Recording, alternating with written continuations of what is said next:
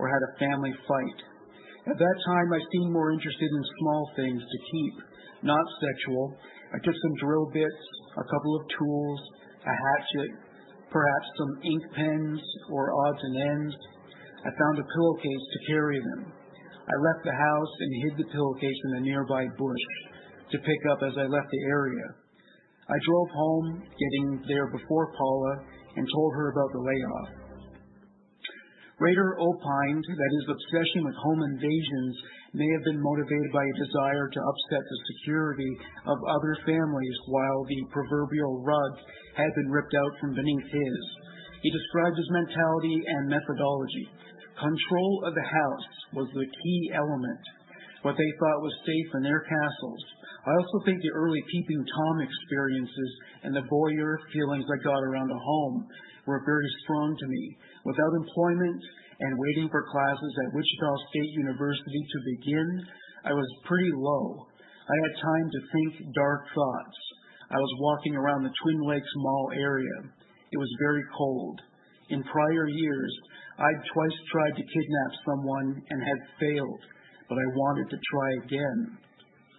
Rader did not kill on impulse. He was highly organized, deliberate, and cautious. He would stalk a victim for as long as it took to get a sense of their routine in terms of what and when they did things. It would also keep tabs to see who they kept company with. Was the female victim always with a man who could defend her? Was there no man at all? That was much more convenient for BTK. One example was a bank teller that caught his eye. She worked at Twin Lakes Bank, where he and his wife Paula had done some business. Here's the story as he tells it. I knew when she had a lunch hour. This bank had routines. People with routines are vulnerable to me. I had watched people come and go at the bank into the parking lot. I could easily watch from the Sears store. I had prowled and trolled the Twin Lakes area for some time. I would don my green jeans, blue or green sweatshirt, wind jacket, walking shoes, coat, and ski mask. I carried a knife, tape, cord, 357 Mag Ruger Western style, and walked the mall and surrounding areas looking for a victim. I imagined forcing myself to their car, making them lie down in the front seat, and quickly tying or taping their hands. I would drive away to an old barn, a farm site northwest of Valley Center. There I would do my sexual murder, then hide the body. The bank teller parked her car across the street of 21st North. Many cars there could shield me in hiding. I knew her car, timed like a clock. She entered her car. I approached and tried to force myself in. She screamed and fought back. I finally gave up and told her I'm sorry. I was trying to take a vehicle and leave the area. It was a ruse. That calmed her down. I told her I was going to leave her alone and I left quickly. This was a dilemma for me. I chose to flee instead of attack in daylight, heading northwest along the other shopping area. I walked fast and then ran. Behind one store's alley, I hid all my items, hoping no one would find them, including my coat and ski mask. Now I wore only a wind jacket. I walked to a fast food place and ordered some food to hide my deeds. I was sure the police would be in the area and then moved slowly from business to business back to my vehicle, moving with everyone else to not draw attention.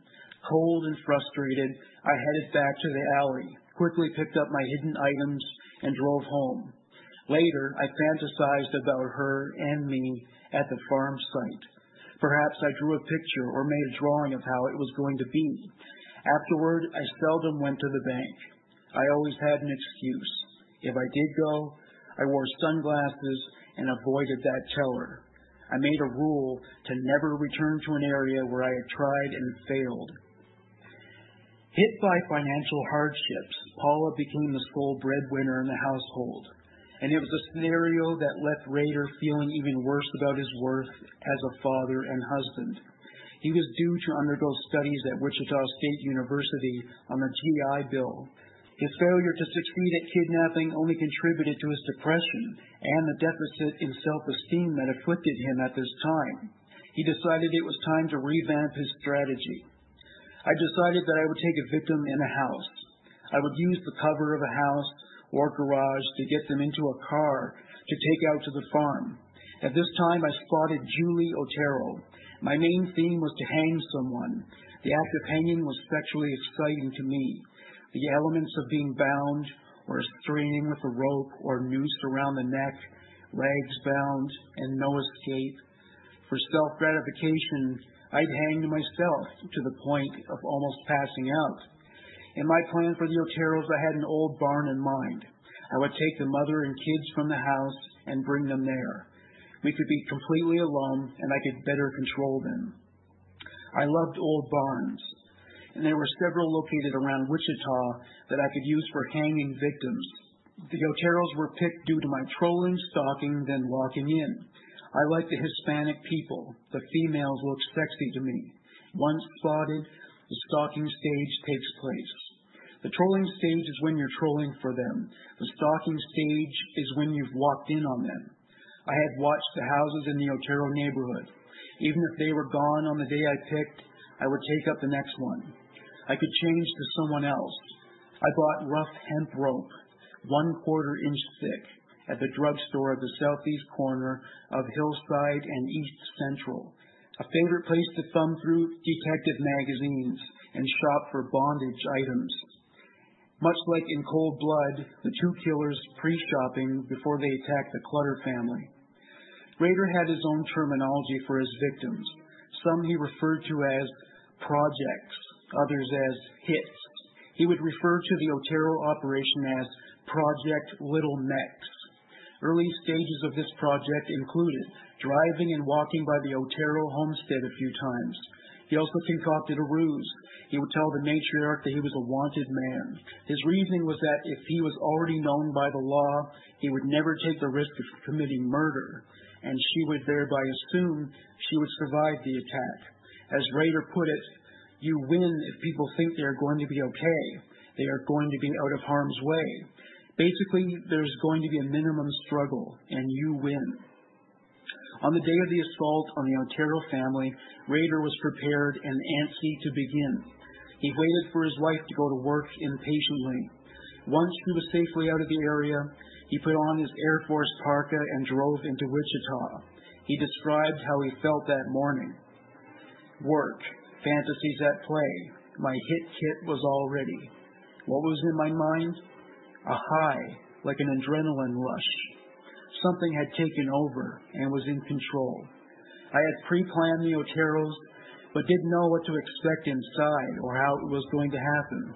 I dressed in my Air Force parka and drove to the area in my white Chevy Impala. I parked in the parking lot of a store at Edgemoor and Central. I crossed the street and walked north on the first side street west of Edgemoor to their house, 803. I'm partial to the number three. I tried to pick houses with three or six in the number. My heart beat fast. This had been more of a game, daring myself and pushing the limit. The fantasy had begun to crystallize sharply. Having committed the family's daily routine to memory, he arrived promptly at 8:20 a.m. He knew the patriarch left for work by 8. The older kids, whom he claimed he had not known about, went to school. The mother and the youngest child stayed home. The mother was vulnerable, just how he liked her. It took weeks to collect all the information he had after he saw her for the first time. He savored the anticipation, every second of it. He walked around the house to see it from every angle. He knew he could kill the little boy easily. It would be different with the females. He would take his time. He would savor it. He left nothing to chance in the selection process. As he put it, these people were selected. He jumped the fence and entered through the backyard. He cut the phone wire to eliminate Josephine's only chance at rescue.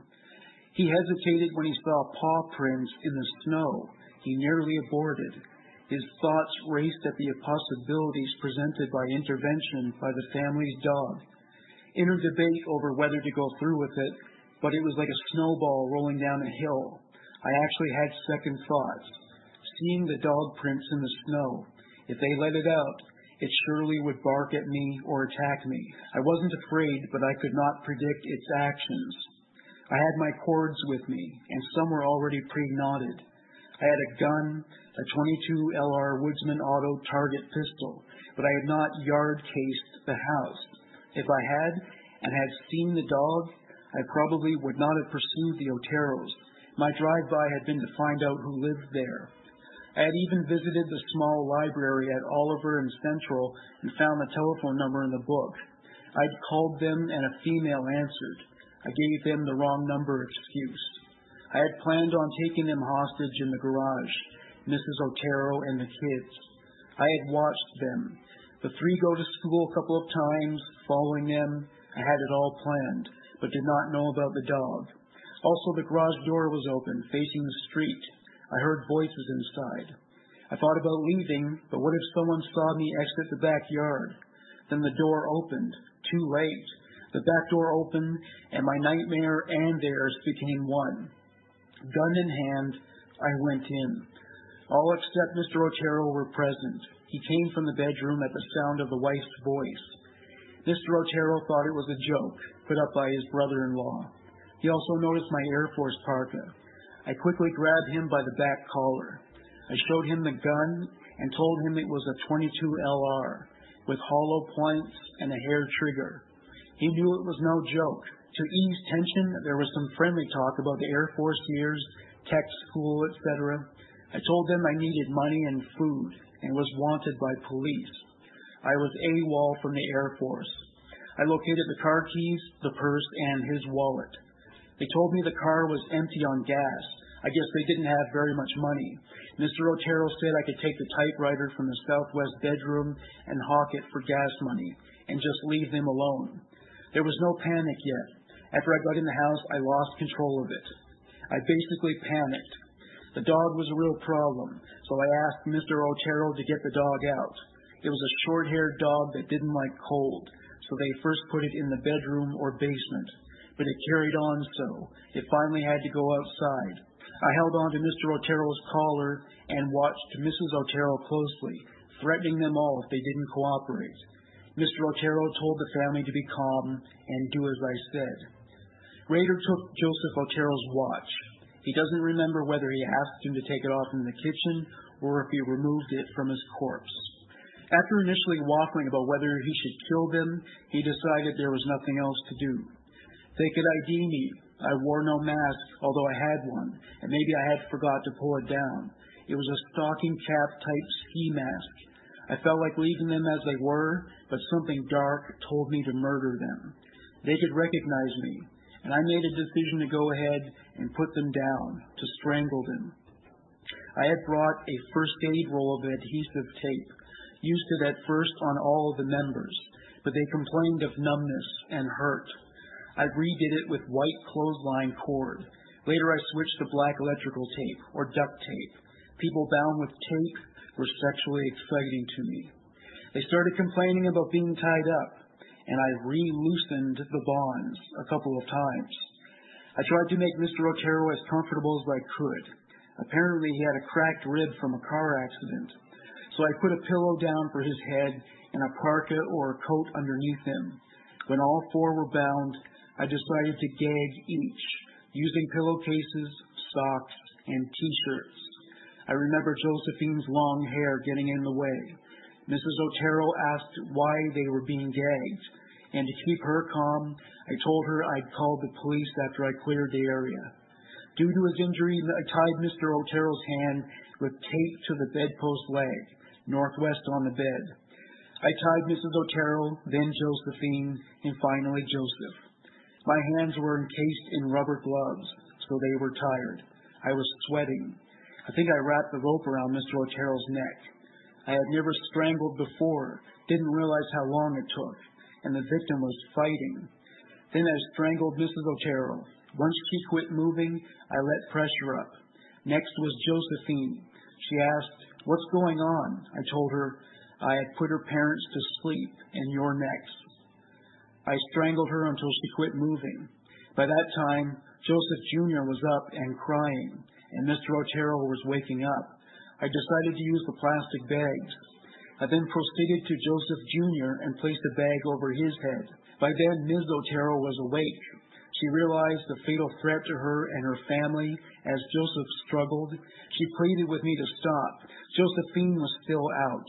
Mr. Otero was struggling, trying to rub a hole in the bag on the bedpost. Mrs. Otero was getting hysterical and making a lot of noise. I about decided to leave, but since I had already crossed the death path, I strangled her with a clove hitch. Before I applied pressure, she said, May God have mercy on your soul. I covered her face with a flower print pillowcase. I found a belt and applied it to Mr. Otero's neck over the bag. He quit moving. The plastic bags were the one you buy in a store, the gallon size, white. I used gloves to place them in another bag that I had carried. Realizing the hole in the bag problem, I found a t-shirt and another plastic bag, picked up Joseph Jr., and moved him to a bed in the center bedroom. I covered his head with the t-shirt and bag and tied it shut. He struggled, rolled off the bed, and then quit. The police report mentioned a chair that maybe I sat on to watch him die, but that's not true. It could be that I placed it there to keep him still while putting on the t-shirt and bag in place or against the bed to keep him from rolling off. Many people think I tortured the Oteros and killed them in a sadistic way by reviving them, but the multiple strangle marks were there because I hadn't learned how to strangle quickly. The bags helped to kill faster, but I had used bags in self-bondage and knew the helpless feeling of no air and no way to get the bag off. In self-bondage, you had to be very careful with bags and restraints of hands. I had strangled cats, but had never strangled anyone before, so I really don't know how much pressure you had to put on a person or how long it would take. Both their hands and their feet were tied up. I had worked quick. I strangled Mrs. Otero and she went out. I thought she was dead. I strangled Josephine. She passed out. I thought she was dead too. And then I went over and put a bag on Junior's head. And then, if I remember right, Mrs. Otero came back. I went back and strangled her again and finally killed her. After Joseph Jr. died, the house was quiet. Josephine was still out. I had not put a cord or rope on her neck or a bag. This is where my dark, sadistic self came to play. I wanted to hang her. I had made a rope noose prior a rough hemp rope, and by chance had put four loops in the noose. With hanging in mind, I searched the house, found the basement sewer pipe, and attached the hangman's rope to it. I then returned to her. She was awake but lethargic. I picked her up and carried her to the basement rec room. She was not crying or protesting or fighting me. I removed her pants, pulled her panties down, either cut or tore her bra open, exposing her breasts, then pulled her knit shirt back down, retied her ankles and knees, and attached the rope to her wrists. I asked her if her parents had a camera, as I wanted a picture of her bound. Later on, I obtained a Polaroid camera, the same one I used for my self-portraits of bondage. She said no, so I moved her onto the floor below the hangman's noose. I told her she would go to sleep and be in heaven with her folks and brother. Her eyes showed shock. I applied the noose and lifted her up and tightened the rope, or tied it off. I was overwhelmed with excitement. I touched her breasts and masturbated.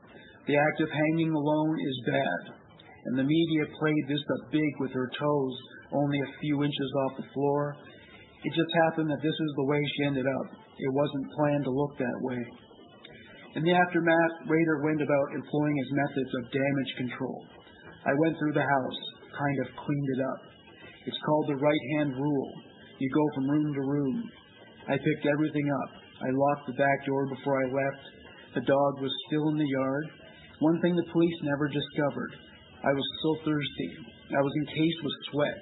So I started this ritual at the Oteros, taking a glass from the kitchen, getting a drink, wiping it dry, and replacing it. I would do this at other places as well. It became sort of a secret trademark. I cleaned the house up a bit, made sure everything was packed up. After checking the house, I turned the thermostat up to help throw the time of death off. I read this in a book. I had taken Otero's watch, an aviation type watch, and a transistor radio I found somewhere in the house. Rader would later deny to the police that he took a radio. I kept the watch many years, wore it occasionally, and finally threw it into the Chisholm Creek on hydraulic near 37th North. I used that creek for dumping small victim items. The radio I sold at a garage sale. It was bright and sunny when I left, and I worried about the mailman and people on the street seeing me. I had asked the Oteros when they got their mail, and time was running out. I needed to depart. I remember watching where I stepped as I proceeded to the garage. I started their car, and yes, it was out of gas. If I had kidnapped them with it, not knowing, that would have been a big problem. If I had kidnapped them with it, not knowing, that would have been a big problem. I backed out made sure to conceal my face, and drove west on Murdock, over to Ninth, then down Oliver to Dillon's. I entered the South Alley and parked in the lot. I got out and started walking south along Kings Row. Along the way, I threw the keys away in a drain. I had parked in the thrift shop parking lot at the southwest corner of Central and North Edgemoor. Just then, I realized my buck knife was missing. A dilemma, what to do. Had I left it in Otero's car? Had I locked the car door after I wiped it clean? Was the knife back at the Otero's home? I decided not to walk to either place. I drove my Chevy Impala back to their house and into their garage. I quickly checked the backyard. The dog was unhappy with me, but kept its distance. I found the knife by the cut telephone line box. I picked it up and drove home. Though Rader had just lived a long held fantasy of torture and murder, he was neither elated nor fulfilled. Neurologically, a headache left him smarting. Emotionally, he was ruled by fear. He had been very cautious, but he still wondered if he could have left behind a minor detail that would leave the proverbial trail of breadcrumbs that would lead police straight to his doorstep. To avoid this, he went to a nearby stretch of forest to burn all the notes and sketches he made while he planned the murders. He threw in the rope he used. It was the first rope he used to commit a murder. He threw it to the flames with great reluctance. He knew he must burn it. However, because after reading numerous true crime books, he understood that the smallest details can become incriminating evidence. He finished in time to be home before his wife returned from work. In her eyes, he was the same. Good old Dennis Rader. Inwardly, he was a changed man. He crossed a threshold and emerged on the other side a monster. That threshold he called the death path. When Rader finally had time to himself, he recorded the events at the Otero house in his journal. He devised a moniker for himself. Most serial killers had them. In most cases, the moniker was created by journalists or law enforcement. Dennis didn't want to leave it to them. He finally settled on one BTK. Bind them, torture them, kill them. He anticipated notoriety and media exposure of the kind that Jack the Ripper had attracted. As he concluded, once you do this, you have an identity. He couldn't wait to see what the police would tell the media. He saw himself as worthy of the next In Cold Blood, a classic book by Truman Capote about legendary criminals. He knew that the crime he committed deserved pervasive coverage. Sometime in the distant future, he intimated that he fantasized about enslaving all four of his Otero victims in the afterlife. Each one would be assigned a different role in order to fulfill his sexual fantasies. He detailed these roles to police. Joseph Otero would be a bodyguard. Julie would bathe and serve Dennis. The children would exist solely to be sex toys for Dennis's amusement. Dennis would teach principles and practices of S&M to Josephine. Rader has described the process of becoming a murderer, which began with fantasies as a young man and ended with a body count. Rader describes his evolution as a murderer. They say idle hands, the devil's playpen. I didn't go to bed one night, wake up and say, This is it. For fire to burn, you have to have three elements heat, fuel, and air. The burning desire to increase the sexual fantasy role, I believe, much like a male after a female for sex, the relief of the big G orgasm, but also sharing time together as lasting dark memories. I believe Factor X played a role as perverted sex. Factor X is the name Rader gave to his insatiable and unrestrained compulsion to commit murder. I don't recall the BH's victims as loving memories, but they're still very crystal clear if I think about them. Like man and woman with marriage, you collect memorabilia to help keep memories. To build a long lasting fire, you need more than one piece of fuel. I had many PJs, but not all hits. What would have made that murder bigger and hotter? More air?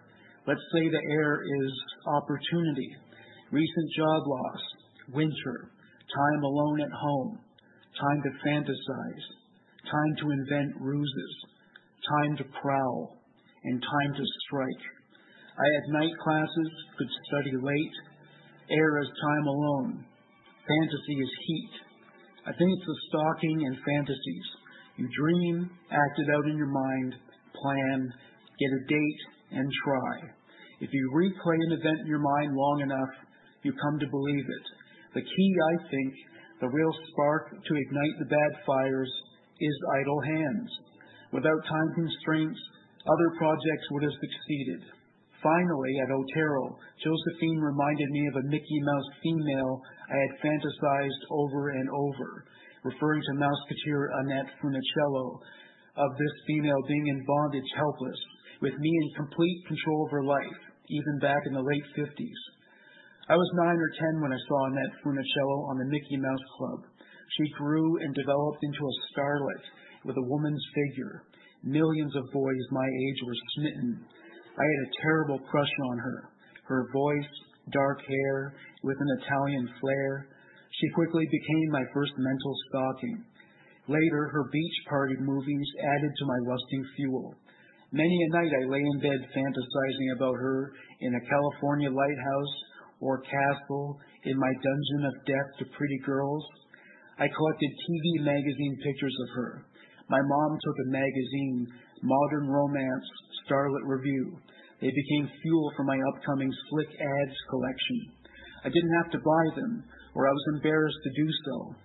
So I sneak read them at home and then awaited the day that mom would put them in the basement. They would disappear into my world. In many ways, AF started me on the female stalker road.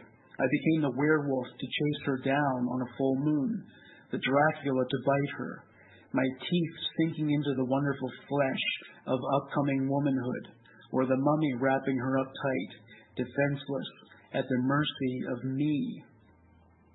Strangulation proved to be far more taxing than he thought it would be.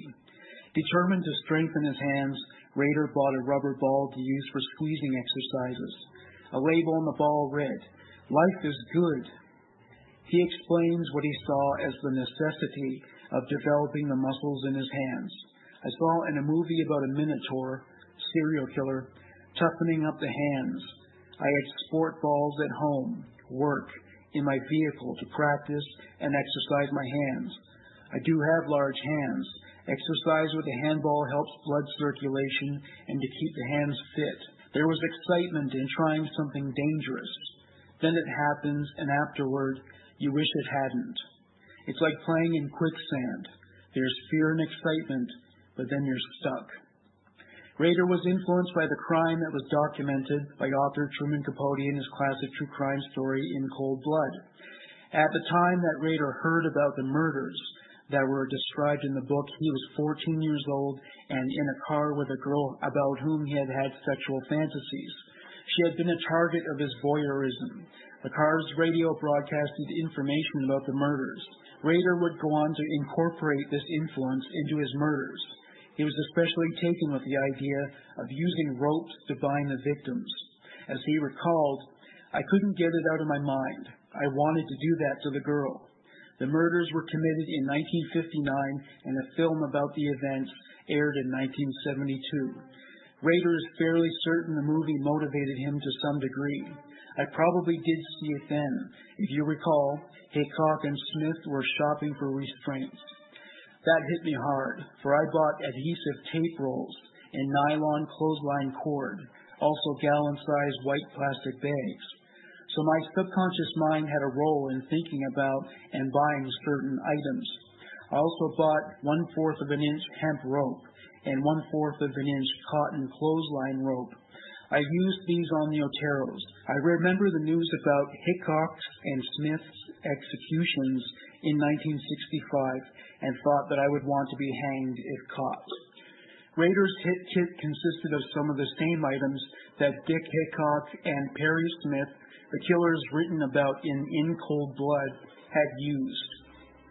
Tape, binding cords, a gun, a map, mental map. He compared the basement of the family murdered in the film to the torture dungeon he constructed in his fantasies. I did bondage in basements, at home on Seneca Street. This was his parents' home. He took Josephine down to the basement of her house to replicate the excitement he derived from his own experience of being bound. He hung her from a sewer pipe. As he put it, I used the sewer pipe for gratification. I knew they were sturdy. Rader reflected on his childhood from the perspective of an armchair psychologist. Our childhood years, I feel, determine much of what happens in adulthood, imprinting messages like computer chips. We are programmed on the brain in ways that we are totally unaware of. Sins pick us according to our weaknesses, and sometimes it runs in the family line. Mine were selfishness, sex, and control. Dennis Rader knew since he was a child that he would become a murderer. He referred to his little friend or the monster in his brain. He has said that it was always present. It was always urging him to act on his fantasies. I first started seeing or thinking monsters at age three to four. I can see a figure in everyday things. Often wonder if that had something to do with me later. I didn't want to be helpless. In back of his family's home was a water tank typically used for horses and cattle. Occasionally, Dennis would go out to the tank by himself to cool off. He would also go there to bind himself and indulge in sexual fantasies. Sometimes he would even tie his hands and ankles to achieve an orgasm. Dennis wasn't the only member of the family to exhibit cruel tendencies. A cousin's wife hated cats and would drown them in gunny sacks. She believed they held secret, mystical, and evil powers, and that was the justification she felt for putting them down. Dennis has conceded that this may have influenced him to seek cats as bondage victims. He drowned a cat or two himself. Between the ages of 12 and 13, Dennis began to fantasize about bondage. I kept those dark thoughts to myself. When I did that, I was lonely. I felt I had no friends, even my folks. The only sermon I remember goes along these lines. A man had the most beautiful pond in the country, in a green valley, surrounded by lush trees and colorful flowers and green grass, crystal clear and cool. He guarded it with his life, allowing no animals or people to drink or use the pond's water, even the birds. One day, chasing the birds away, he slipped, fell in, and drowned. His selfishness had killed him. In a way, that's what happened to me. Although I'm not dead, to the living world and my family, I'm a lost soul. Rader's relationship with his mother was not close, and he received less nurturing than punishment from her. She humiliated him when she did his laundry and discovered the stain left behind from his first ejaculation. After telling him that God would come and kill him for masturbating, she tried to beat him. He fought back. She held his hands behind his back and used his father's belt to whip him. He said it hurt, but that Sparky, the pet name he gave to his penis, liked it. Almost immediately afterwards, she became remorseful. She said, Oh my God, what have I done? She kissed him, and he enjoyed a close moment with her. This may have laid the foundation for Rader's passion for bondage and dominance scenarios, pain and pleasure, discipline and love. Mom would use a belt or switch on us, chasing us down, It hurt, and I didn't like being spanked, like I said in the story, but I liked the chase. We thought it was a game. It hurt, but it was exciting. So in the story I wrote, sex and spanking go together. Aspects of his mother's behavior and patterns of living would continue to influence his sexual proclivities. She also had a white slip that she kept hidden that I found one day, so I grew more curious about sex. I always loved satin. I touched it all the time on my baby blankets. When I found the slip, I had a great urge to masturbate into it. If they found it, it would mean instant suicide for me. I put it away unharmed and found some of Mom's old panties. I used them and threw them away. It was probably the reason why I took women's clothes and why I liked to look, feel, and take things from people's closets. I fantasized about dark haired women, like Mom, in a white slip, bound. So, in a way, Mom became a fantasy sex symbol to me, although she never was a fantasy victim. We batted heads at times, but I loved her dearly. Her weakness was the tin men. They were the salesmen who came with their wares. She would invite them in as they made their pitch, a ruse I might have picked up. I saw them talk their way in and persuade her. Another member of Dennis's family to express a cruel streak was his brother Jeff. Jeff frequently got into trouble and had aggressive tendencies. He enjoyed torturing the family's dog. He placed it in the dryer once, though without heat. The dog was disabled for weeks. Dennis developed a penchant for reading death stories his maternal grandmother subscribed to Red Book magazine. When I was 12 or 13, I remember a story about a young man killing his girlfriend. I believe he strangled her. When I heard it, I was sexually aroused. As I read it, I felt uncomfortable. Yet, I had a strong need to know. I had already started mild bondage. This was the first sex story, or the way I perceived it. He killed her by stuffing leaves down her throat and strangled her. I recall that magazine even today. Red Book had some racy articles. That may be why I started later seeking out crime thrillers and true detective type magazines. I liked the ones with a girl in trouble on the cover. He also enjoyed the damsel in distress narrative in other media, like in film and television. If a story featured a woman who was tied up and tortured, they were sure to count Dennis Rader as a fan. Dennis has professed to have an interest and belief in the occult. I do believe in a world between death and the everlasting, a mysterious, secret, puzzling world of ghosts, fairies, changelings, and demons. Of those, I often wonder if I became a changeling, a child secretly exchanged for another, one that one day would walk a dark path. Rader has seriously considered the possibility that early childhood head trauma could be partially responsible for his skewed perspective on reality and his homicidal tendencies. My mom fell off a horse when she was pregnant with me. She told me she had dropped me on my head when I was six to eight months old. I turned blue, but not taken to the hospital. The right side of my head hit hard. That may have scrambled the network. Rader struggled in school. He eventually developed a talent for mathematics, but struggled with language and continues to do so. His missives to the media and police about his murders were blemished with spelling and grammatical errors. He has indicated that when his glucose levels are low, he can become irritable or critical. He was 17 years old when he received a second brain injury. He drove his car into a ditch one night and his head slammed into the windshield. He said this of the incident. This wreck was the start of a dark spin. Dennis Rader's eroticism of bondage emerged early in his life. When he and his friends played cowboys and Indians, he enjoyed being tied to one of the ersatz horses.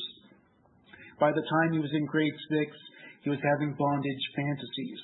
By grade eight, he was drawing illustrations of his bondage fantasies and practicing it on himself. Any depiction in the media of a woman being bound by rope excited him, even in cartoon shows. He was too shy to ask girls for dates. In his fantasies, he would find some way to possess and punish them. Whether the girl lived or died in these visions, It was entirely up to Dennis, and he loved that power. It meant that at least in some realm, he was winning with women. Rader struggled with contradictory feelings, a process he refers to as cubing.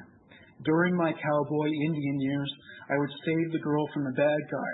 I watched Dudley Do Right, a mellow fellow who rescued women from evil doers. The tying or controlling of a person onto a track was sexually exciting, but saving the person was a thrill also. He would often go out into his family's farm structures and bind himself at the midsection. The tighter he bound himself, the greater was the high he felt. Though he believed what he was doing was wrong, he also could not stop himself. He didn't just do it to himself, though. As a kid, I, if I tied my female cousin up after she was captured, the excitement increased. Sometimes putting them in a pretend jail, prison, box, or wrapped in a blanket sparked the excitement. Slowly this developed, and in the fall or late summer, at the age of 10 or 11, maybe 12, I started window peeping. First, I peeped on my tomboy girlfriend that lived across the street then on female cousins, and then my neighbors' houses. I started wandering more often as I approached age 11 to 12. I bought a telescope in the late 50s and began searching the neighborhood for my distant tree spots, or I would hide in the grass or wooded area and just watch people. The braver I became, the bolder, with more peeping. One night, I slipped out of the house and even started to remove screens from my next door neighbor's back door. I could hear them sleeping, a summer night, their windows open. I was becoming a prowler. In the fourth grade, I had a problem with the school or teacher over the milk program. We were required to drink white milk every morning or at lunchtime. It was usually cool, but the only way I liked milk was very cold, or if it had chocolate or vanilla and sugar in it. Many days I refused to drink it, and thus lost recess or other privileges. This was the start of my drawing of blackboard horror places and girl traps. As the kids played outside, I was left alone, or was with my close friend Bobby. I recall reading about Bluebeard, H.H. Holmes, at an early age. It seems I recall drawing some of White City back in fifth grade, while the rest of the kids played outside. I and Bobby would draw castles of doom. We both loved monster movies and scary stuff. Our fantasies ran wild, with a whole blackboard to design on. In my secret dungeon, I had a DTPG room, Death to Pretty Girls. The dungeon was like a barn, with wooden beams, chains, and things a barn would have. I think this was the start of terror and domination on females, fueled by hurt and dislike of fourth and fifth grade teachers, and sexually feeling about my sixth grade teacher, and sexual feeling about my sixth grade teacher. I did not get along with my fifth grade teacher, Ms. S. She was sort of mean, very strict, and if we couldn't do math or something on the blackboard, she would embarrass us in front of the class. I learned to dislike her, and I developed a sexual fantasy of her in bondage. So it was either just before or right after we started sixth grade, watching the backyard of my former teacher, perhaps on a sunny weekend, hoping to spy on her. I, for some reason, took ropes with me. My fantasy had started. I was going to tie her up. But in the tree row, hidden, I tied myself up, and the tighter I did so, the more excited I became. Then I suddenly had my first male release. I had not fondled myself but it happened. I got a stain in my boxers that I could not remove. Mom saw it later in the laundry and told Dad. That sort of thing was not allowed for good Christian boys. He told me it wasn't right. I was embarrassed again. Henceforth, ropes and sexual activity on myself became my secret way of release. We had an old bed in the basement, and I would sneak down there and tie myself up and release into old clothes and tissues. Rader became a master of knots from his days as a Boy Scout. From collecting string, I learned to tie knots, early ones from fishing days. Later, from being a Boy Scout, I learned my favorite, the clove hitch, as well as the double half hitch, the square knot, and the bowline knot. As the bondage theme grew, string turned to cord, ropes, straps, leather belts, tape, chains, devices, and plastic. The hangman's noose excited me later on, perhaps from the westerns or the criminals or toughies. I did use it on small animals at times to heighten my sexual feelings, mainly in my early teen years or preteen. Later, I used the noose to do self-erotica, asphyxiation, to the point of almost passing out. I would wrap my neck in a sheet or towel to prevent red marks and rope burns on my neck, and always had a way to get out of bondage with hands, pulling tightly up, my feet or toes barely on the floor, or I step off a step with sexual release very fast. Rader cites a period from 1959 to 1960 as the time when he committed his first breaking and entry, or as he calls it, BE. With my family asleep, I very carefully made a dummy-looking bedroll and stole into the night, walking quickly northward to the Riverview School. The school, like others, had started installing simple alarm systems to prevent BEs, so the idea was preconceived. Wouldn't it be thrilling to do a BE, seek out a female's desk, touch her things, and be a sort of physical voyeur, and maybe take a small, not missed item? The Clutter incident could have fueled my thoughts.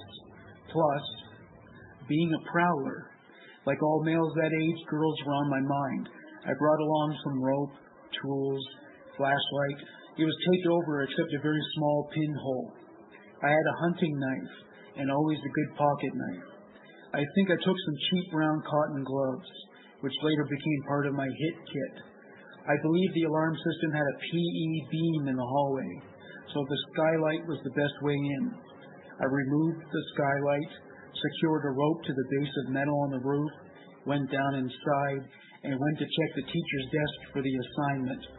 I found a girl's desk and rifled it. I don't believe I took anything, but I could have. I checked other desks too and scribbled a line with my left hand on the blackboard. I can't recall the message, but perchance it was the start of my cat and mouse game. I used the rope for support, pulled it out, replaced the skylight, took the rope back up, and left. It took an hour maybe, a total of two hours at the most. No one found out it was me. It was a prank, but also my first project. As I grew bolder and more aggressive on the days when people were all gone from the house, I would carefully enter and go through the girls' feminine things, touching them. Somewhere from deep in a drawer, I would take an old pair of panties or nylons that wouldn't be missed.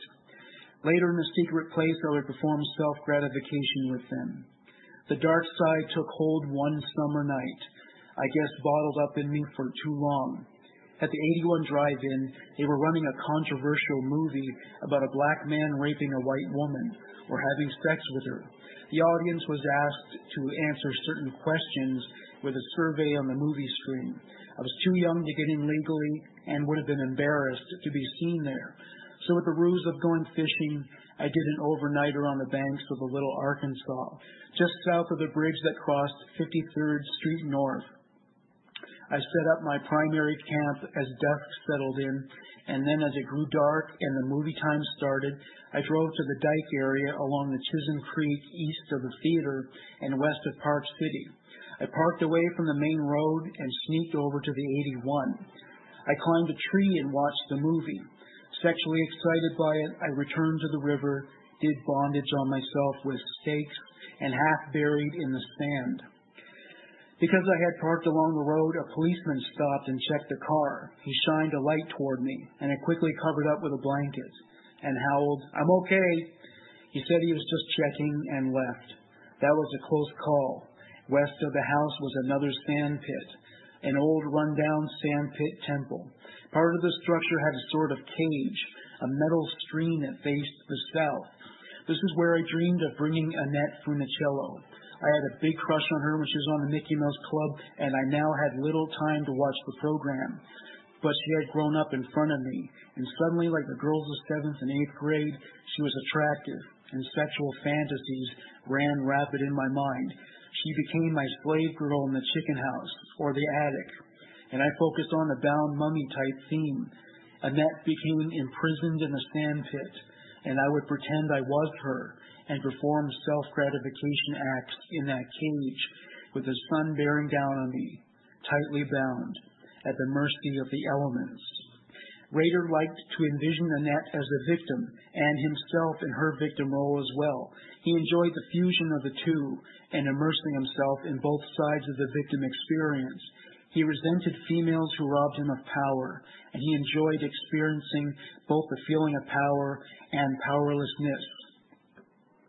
Dennis Rader reflecting on his early life. There were times earlier in my life when someone should have said, This guy needs help. Dennis would continue to bind himself while indulging in fantasies about the sadistic torture of others. Rader decided he wanted to inform his victims that they were going to die. Their fear of death would enhance his enjoyment of the experience. As he put it, I believe the mental part played the biggest part in the development of my desire to torture. It was more a fiction and fantasy. Rader took to cross dressing as well. He especially enjoyed undergarments made of silk, like his mother and grandmother wore. He wondered if there could be some kind of gender based dichotomy at work in his psyche. Could I be two people in one body, male and female? He asked rhetorically. He kept his victims' underwear as souvenirs so that he could keep the experience alive to some degree. Because he was shy and awkward with women, he developed what he called death to pretty girl fantasies these involved illustrations that included torture devices. He would also make sure to draw an anguished expression on the victim's face. It was in 1966 when Rader began breaking in and entering houses in earnest. Perhaps there was a connection to this and the story of the Boston Strangler that emerged in the media at that time. It's no wonder Rader found this story so appealing. The victims would be left in sexual poses. In many cases, a stocking used as a ligature was tied in a bow. The final and most heinous of these killings happened to Mary Sullivan. The killer jammed part of a broomstick into her vagina and placed a New Year's greeting card against her foot. Two scarves were tied around her neck and tied into bows. Semen dripped from her mouth. On November 5, 1964, Albert DeSalvo was arrested and he confessed to being the Boston Strangler. Just like how the Beatles were influenced by Elvis Presley and Chuck Berry, Dennis Rader idolized the Boston Strangler and sought to emulate him where possible.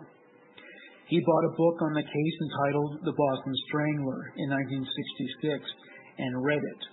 It became like a Bible to him. I loved this book.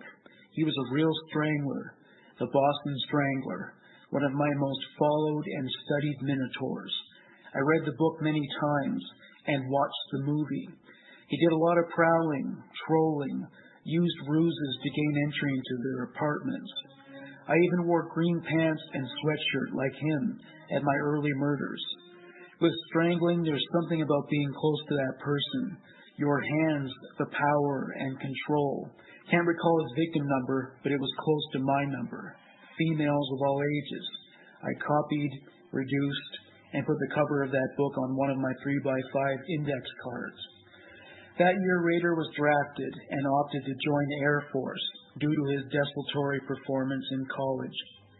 More profound influences appeared that year that shaped him into BTK. He read about a man named Richard Speck, who murdered eight nurses in one night in Chicago.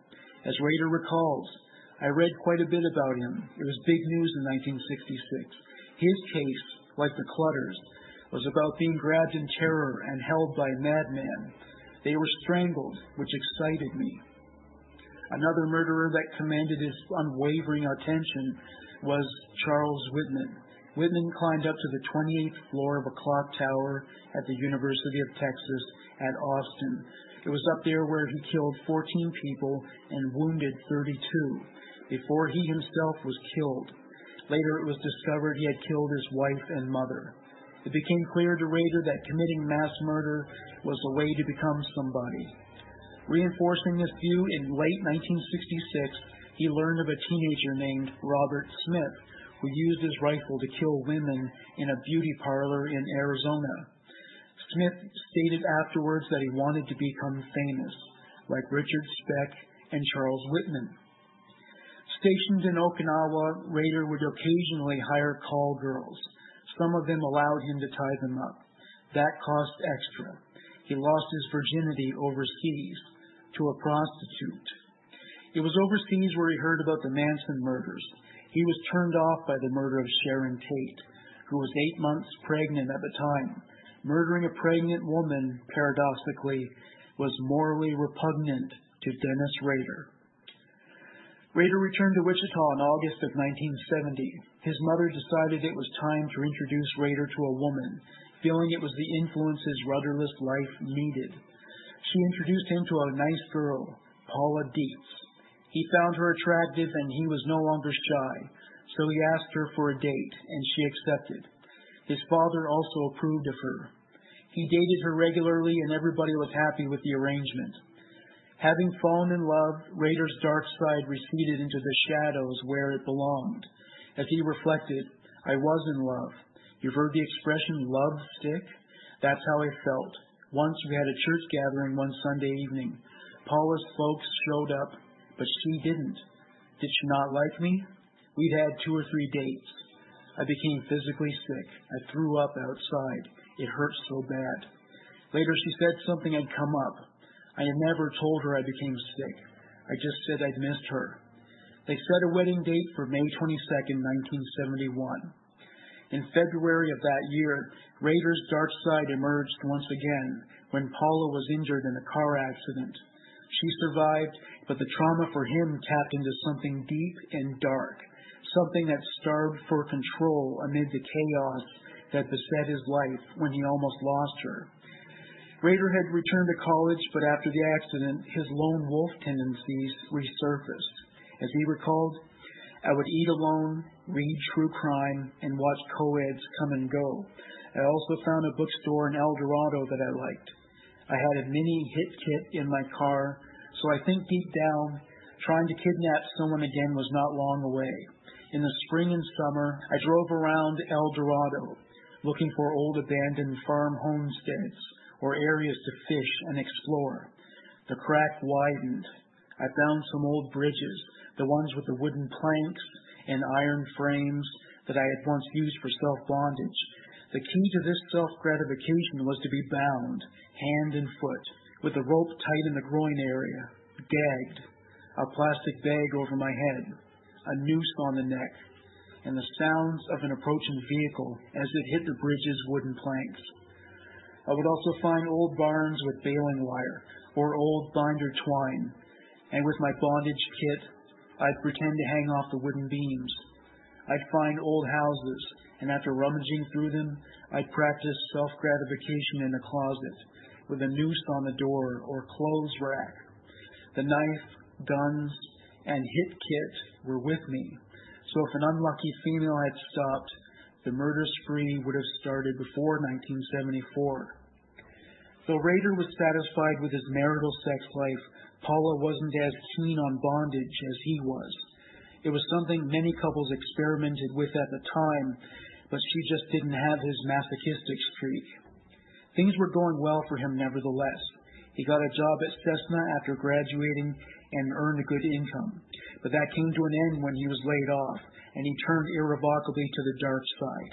He summed it up as follows When this monster enters my brain, I will never know, but it's here to stay. Society can be thankful that there are ways for people like me to relieve myself at times by daydreams of some victim being tortured and being mine.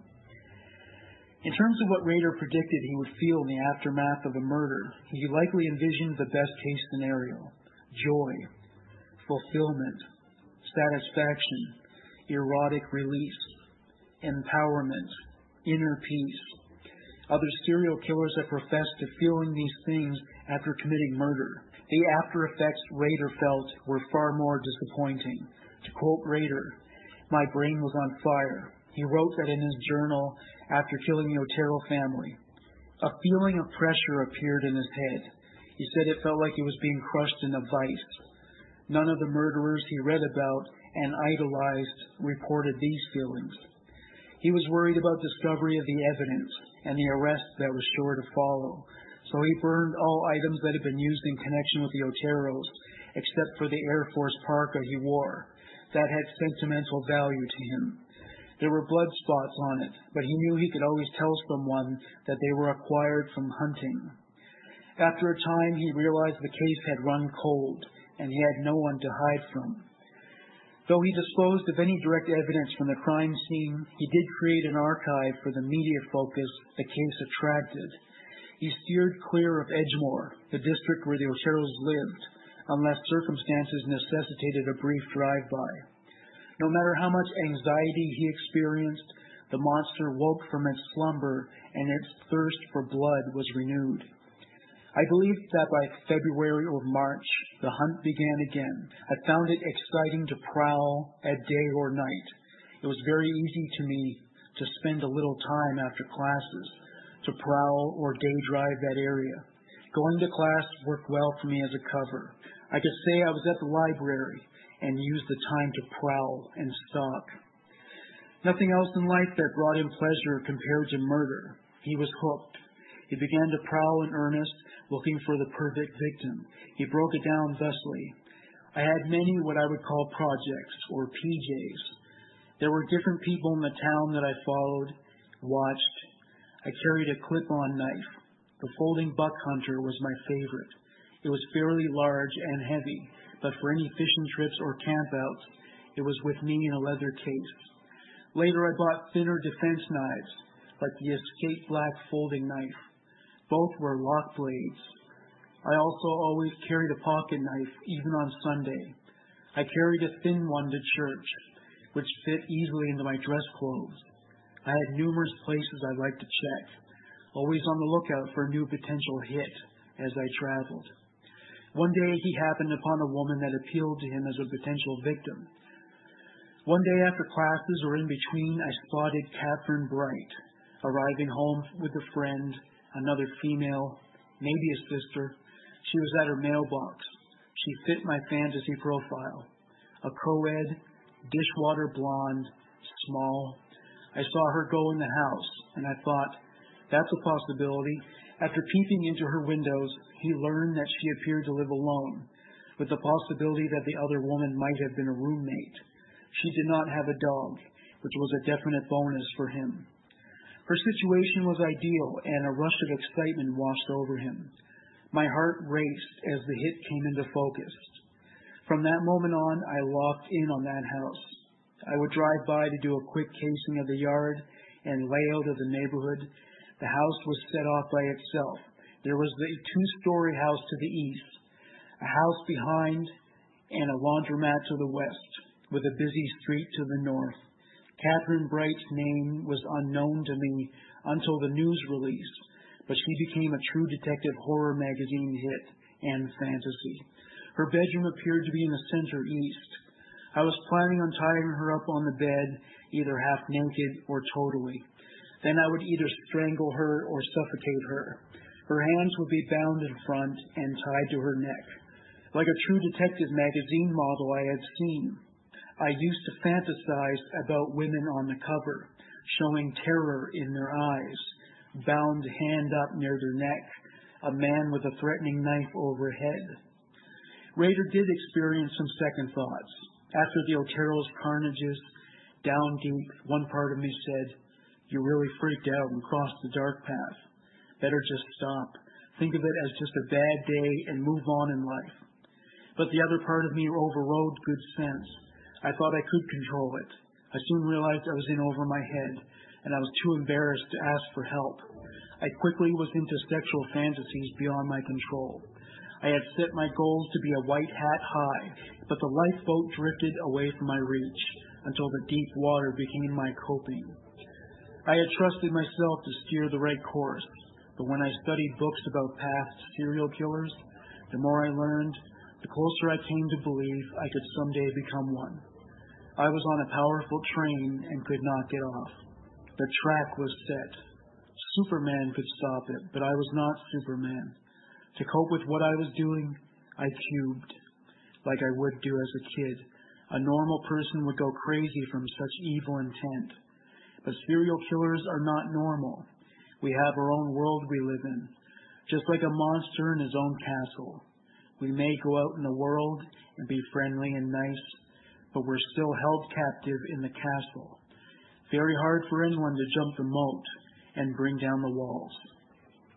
The following is information gleaned from Wichita Police Department case number 05CR498.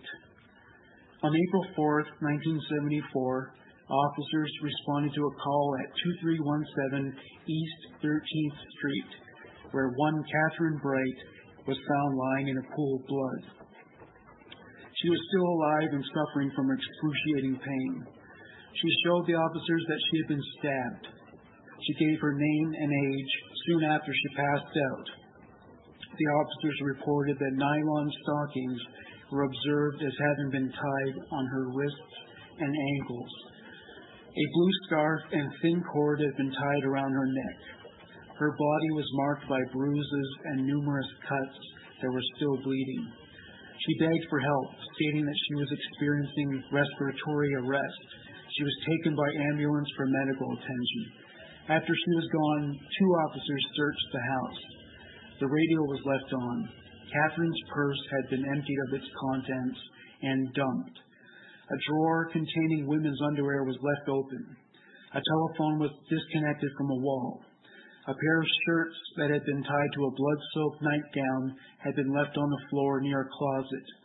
Two teeth had been left on the shirts. A red garment was tied to the bed. There was a bullet hole in the bathroom door. Fragments of a small caliber bullet were found nearby.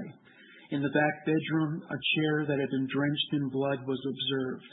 Nylon stockings were tied to it. The glass of the window on the back door had been broken. During a search of Catherine's father's truck outside, a plastic cord was found. It was Catherine's brother Kevin who called the authorities after running from the scene. The intruder shot him twice and tied a white cord around his neck. He nearly died and was urgently in need of medical attention. Catherine was alive on arrival when she was brought to hospital but died during surgery. She had been stabbed 11 times in her torso, front and back. There were further complications due to strangulation. Kevin's description of the events went as follows. They entered the house and encountered a white male who was armed. He told them he was a wanted fugitive from California. He was described as white, age was possibly 25 years old, 5 foot 11 with a stocky build, possibly 180 pounds. He had dark hair and a mustache. He wore gloves and was sweating profusely. At gunpoint, he forced Kevin to tie Catherine up. Afterwards, he asked for money. He put a stocking around Kevin's neck with intent to strangle. Kevin did not acquiesce. They struggled to obtain full possession of the gun. Kevin was shot but remained conscious. He heard his sister cry out in pain. He tried to engage the intruder in combat again, but was shot once more. Deciding that their only chance of survival lay in appealing for assistance by first responders, he fled from the house. This incident wasn't satisfying for Rader either, since he came too close to getting caught. I had prepared my hit items in advance. I later called it Project Lights Out. The clothes and other items were in my car, ready to go. I went to class but could not focus. After classes, I drove to the Kenmar shopping center behind the main grocery store and changed my clothes in the car. I actually wore the same Air Force issue parka to KB's place that I had worn at Otero's. I had bought the parka in Japan at a military sale. It was a big, bulky green coat, but warm, and you could hide a lot of things under it. From Kenmar, I drove to just south of the WSU main campus next to the park. From there, I walked to KB's place. I had my 357 Magnum, Colt Woodsman, two knives, extra rounds, the magazine in a shoulder holster. The Woodsman, a 22 auto target pistol, was not the best gun to use to confront with. This was the same one I had used at Otero's house. It would be the last time as I accidentally shot off a round. Later, Rader told police he had accidentally fired a shot because his gun had a hair trigger and had been afraid that Bright would smell the gunpowder. At one other place, PJ Milo, during a BE, I accidentally shot a round off in the basement of that house. It had a target trigger, but I liked it for target practice. I felt comfortable with it and could hit whatever I shot at. I had my 357 Magnum as backup in the left arm holster, but it was a loud gun. I also had leather gloves. I had started wearing golf gloves after I saw a movie with Jack Nicholson starring as a hitman. He wore skin tight golf gloves. Thus, I got the idea. I stole them so there was no trace to me. I didn't shoplift for fun. I did it only if I needed an item. Since golf gloves come as singles, I stole two and reversed one to fit the other hand, I believe, or I took both a right handed glove and a left handed glove. I wanted golfing type gloves to better grasp and feel than the rubber gloves that had been so difficult before. Also, this time I had two stocking caps, a black ski mask and a gray cap with white snowflakes on it. The gray one was in my coat pocket. I also carried some books, which I could throw away if needed. My plan was to knock at the front door, pretend to be a WSU student doing homework and research, looking for a new tutor to help me. Is this the right address? I would ask. That was my ruse as I approached the door. Her car was there, a Ford, so I figured she was home, but she wasn't. I'm not sure if I cut the phone lines. She wasn't there, so there wasn't any need to. I walked to the southeast corner and saw a covered, screened in porch. I tried the screen door and it was locked. I looked around for activity in the nearby house. I saw nothing, so I smashed the screen door with my fist, reached in and unlocked the door. Next, the back door to the kitchen was locked. Hoping that no one would hear the sound, I broke it with something hard that I found in the porch area. I then crawled through the broken window. Once I cased the home, I realized that if she came home and first saw the broken glass as she entered, she would back out and leave.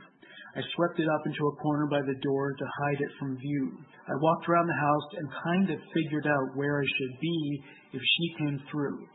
I imagined what I would do with her. I thought about how it was to strangle someone.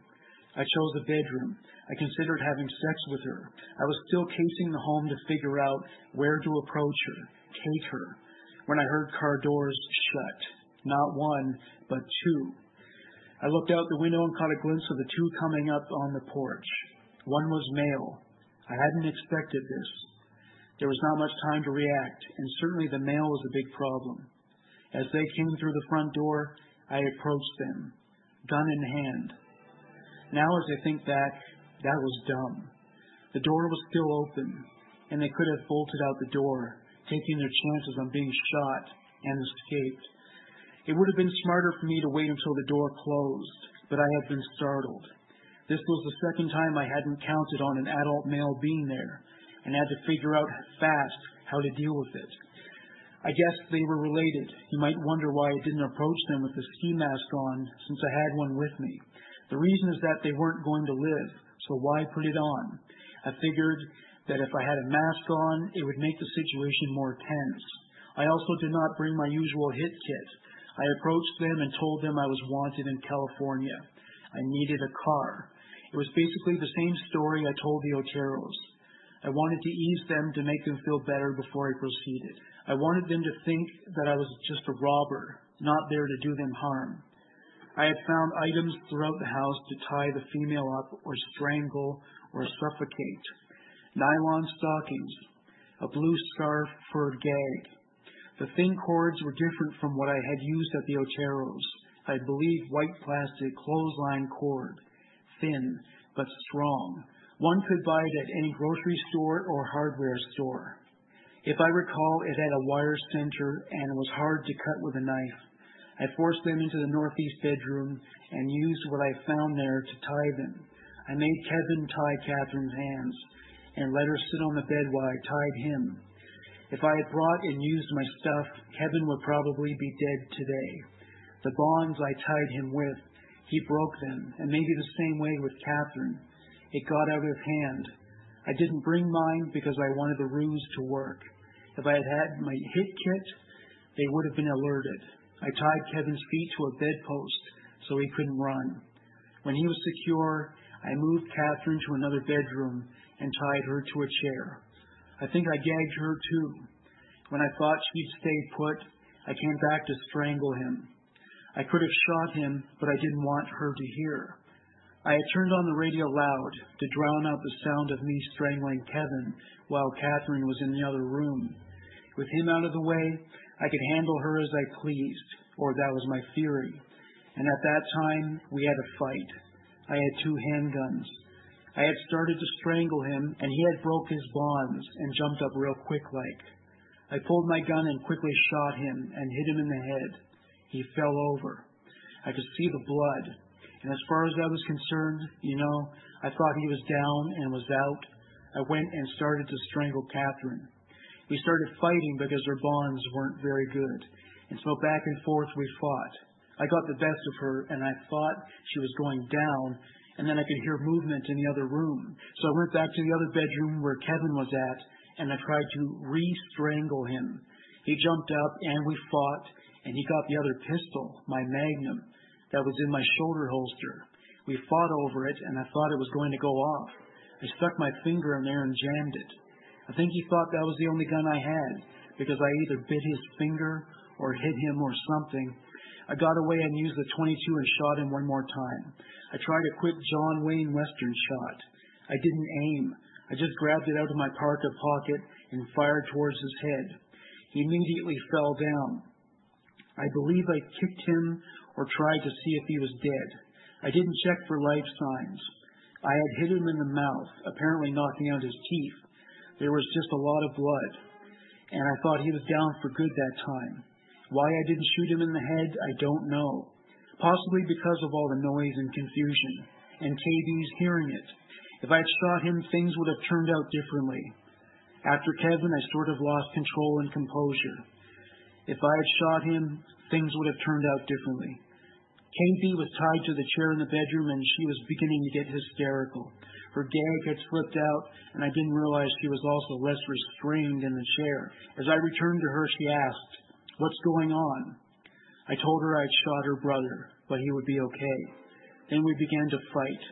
I tried to strangle her, but that didn't work. Losing control and with the problematic Kevin, I recalled what I had read somewhere about how to stab a person.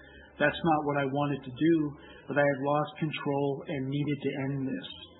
If I had known Kevin was still alive, perhaps I would have just left or maybe shot her, but I quickly unholstered my hunting knife, a buck knife with an eight inch blade, and began stabbing her.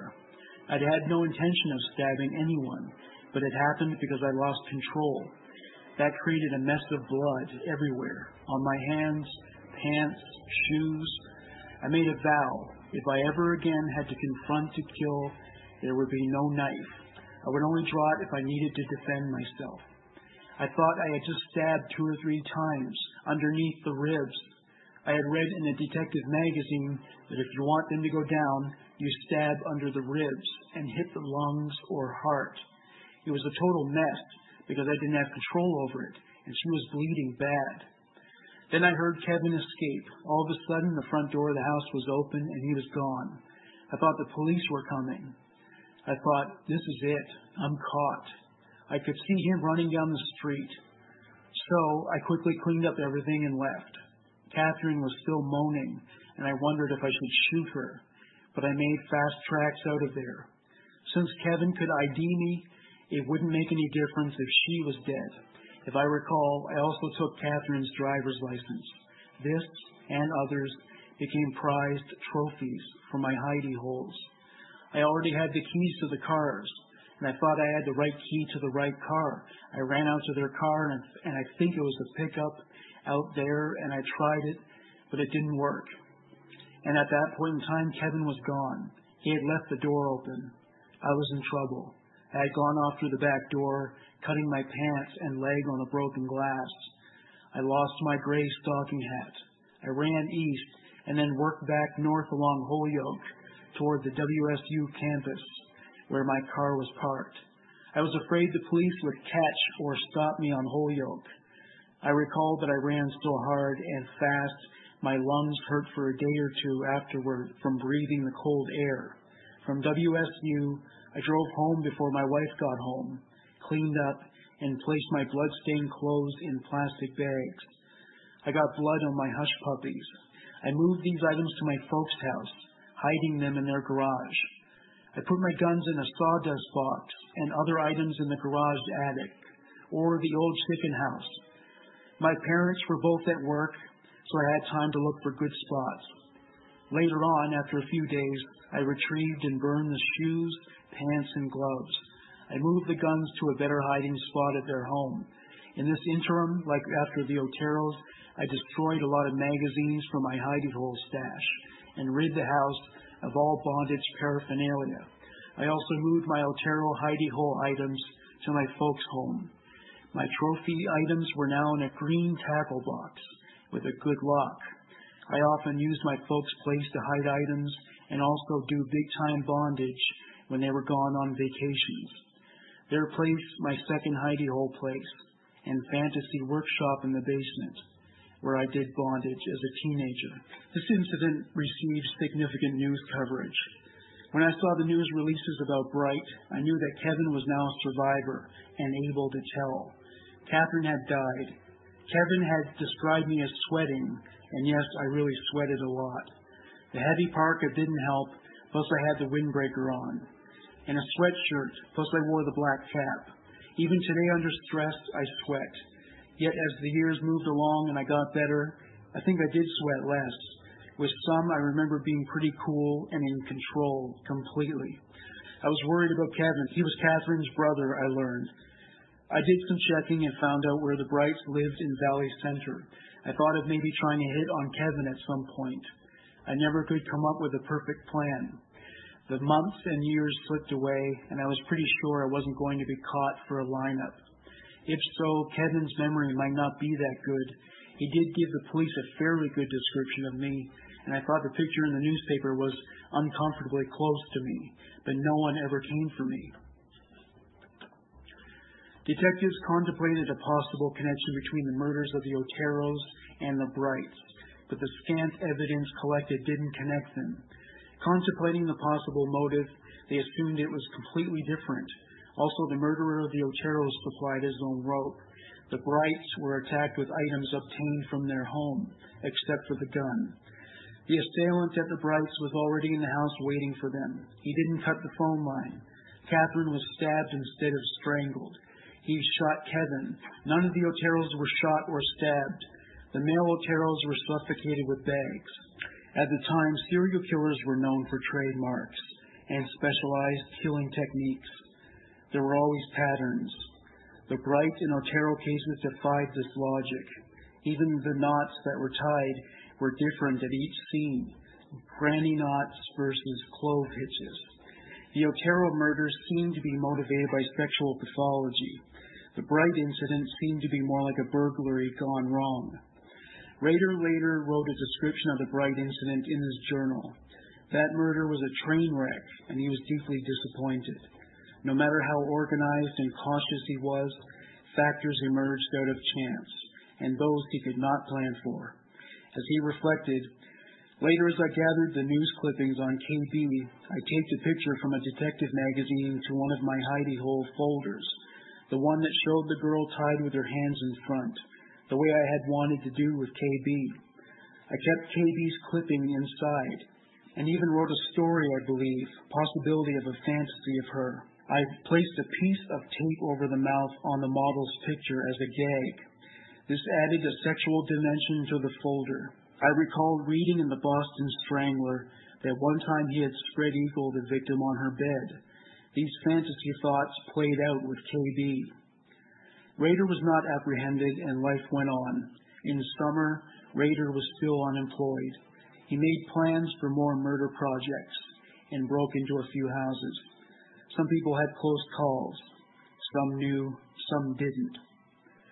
Three men of questionable sanity and a history of sexual crimes insinuated that they had inside information about the Otero murders one of them was featured in the news. It irked Rader that credit was given to that man, but of course he couldn't reveal anything about himself without getting caught. Nevertheless, he felt that credit was due to the real killer and should be paid forward. How would he set things right? He came up with an idea, a risky idea. On October 22, 1974, Rader called a columnist for the Wichita Eagle by the name of Don Granger.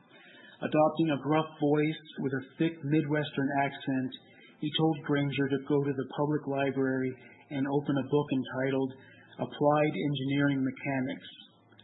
There he would find a letter containing graphic details of the Otero murders. This would provide evidence that the men interviewed by police were not culpable. Granger contacted the police and notified them about the location of the letter. The following is an exact transcription of the letter. Those three dudes you have in custody are just talking to get publicity. They know nothing at all. I did it by myself and with no one's help. Rader describes the Otero crime scene in detail, with body positions and conditions. I'm sorry this happens to the society. It's hard to control myself. You probably call me psychotic with sexual perversion hang-ups. Where this monster enters my brain, I will never know. But it's here to stay. How does one cure himself? If you ask for help, that you have killed four people, they will laugh or hit the panic button and call the cops. I can't stop it, so the monster goes on and hurts me as well as society. Society can be thankful that there are ways for me to relieve myself at times by daydreams of some victim being tortured and being mine. It's a big, complicated game, my friend, of the monster play, putting victims' numbers down, following them, checking up on them, waiting in the dark, waiting, waiting. The pressure is great, and sometimes he runs the game to his liking. Maybe you can stop him. I can't. He has already chosen his next victim or victims. I don't know who they are yet. The next day after I read the paper, I will know. But it is too late. Good luck hunting. Yours truly, guiltily. P.S. Since sex criminals do not change their MO, or by nature cannot do so, I will not change mine. The code words for me will be bind them, torture them, kill them. BTK. You see, he's at it again. They will be on the next victim. Though Rader had not officially adopted BTK as his moniker, he also knew that at this point he had gone past the point of no return. The monster within him had awakened, and any control he held over him was beyond his reach. He was the monster. He reflected on this turn of events.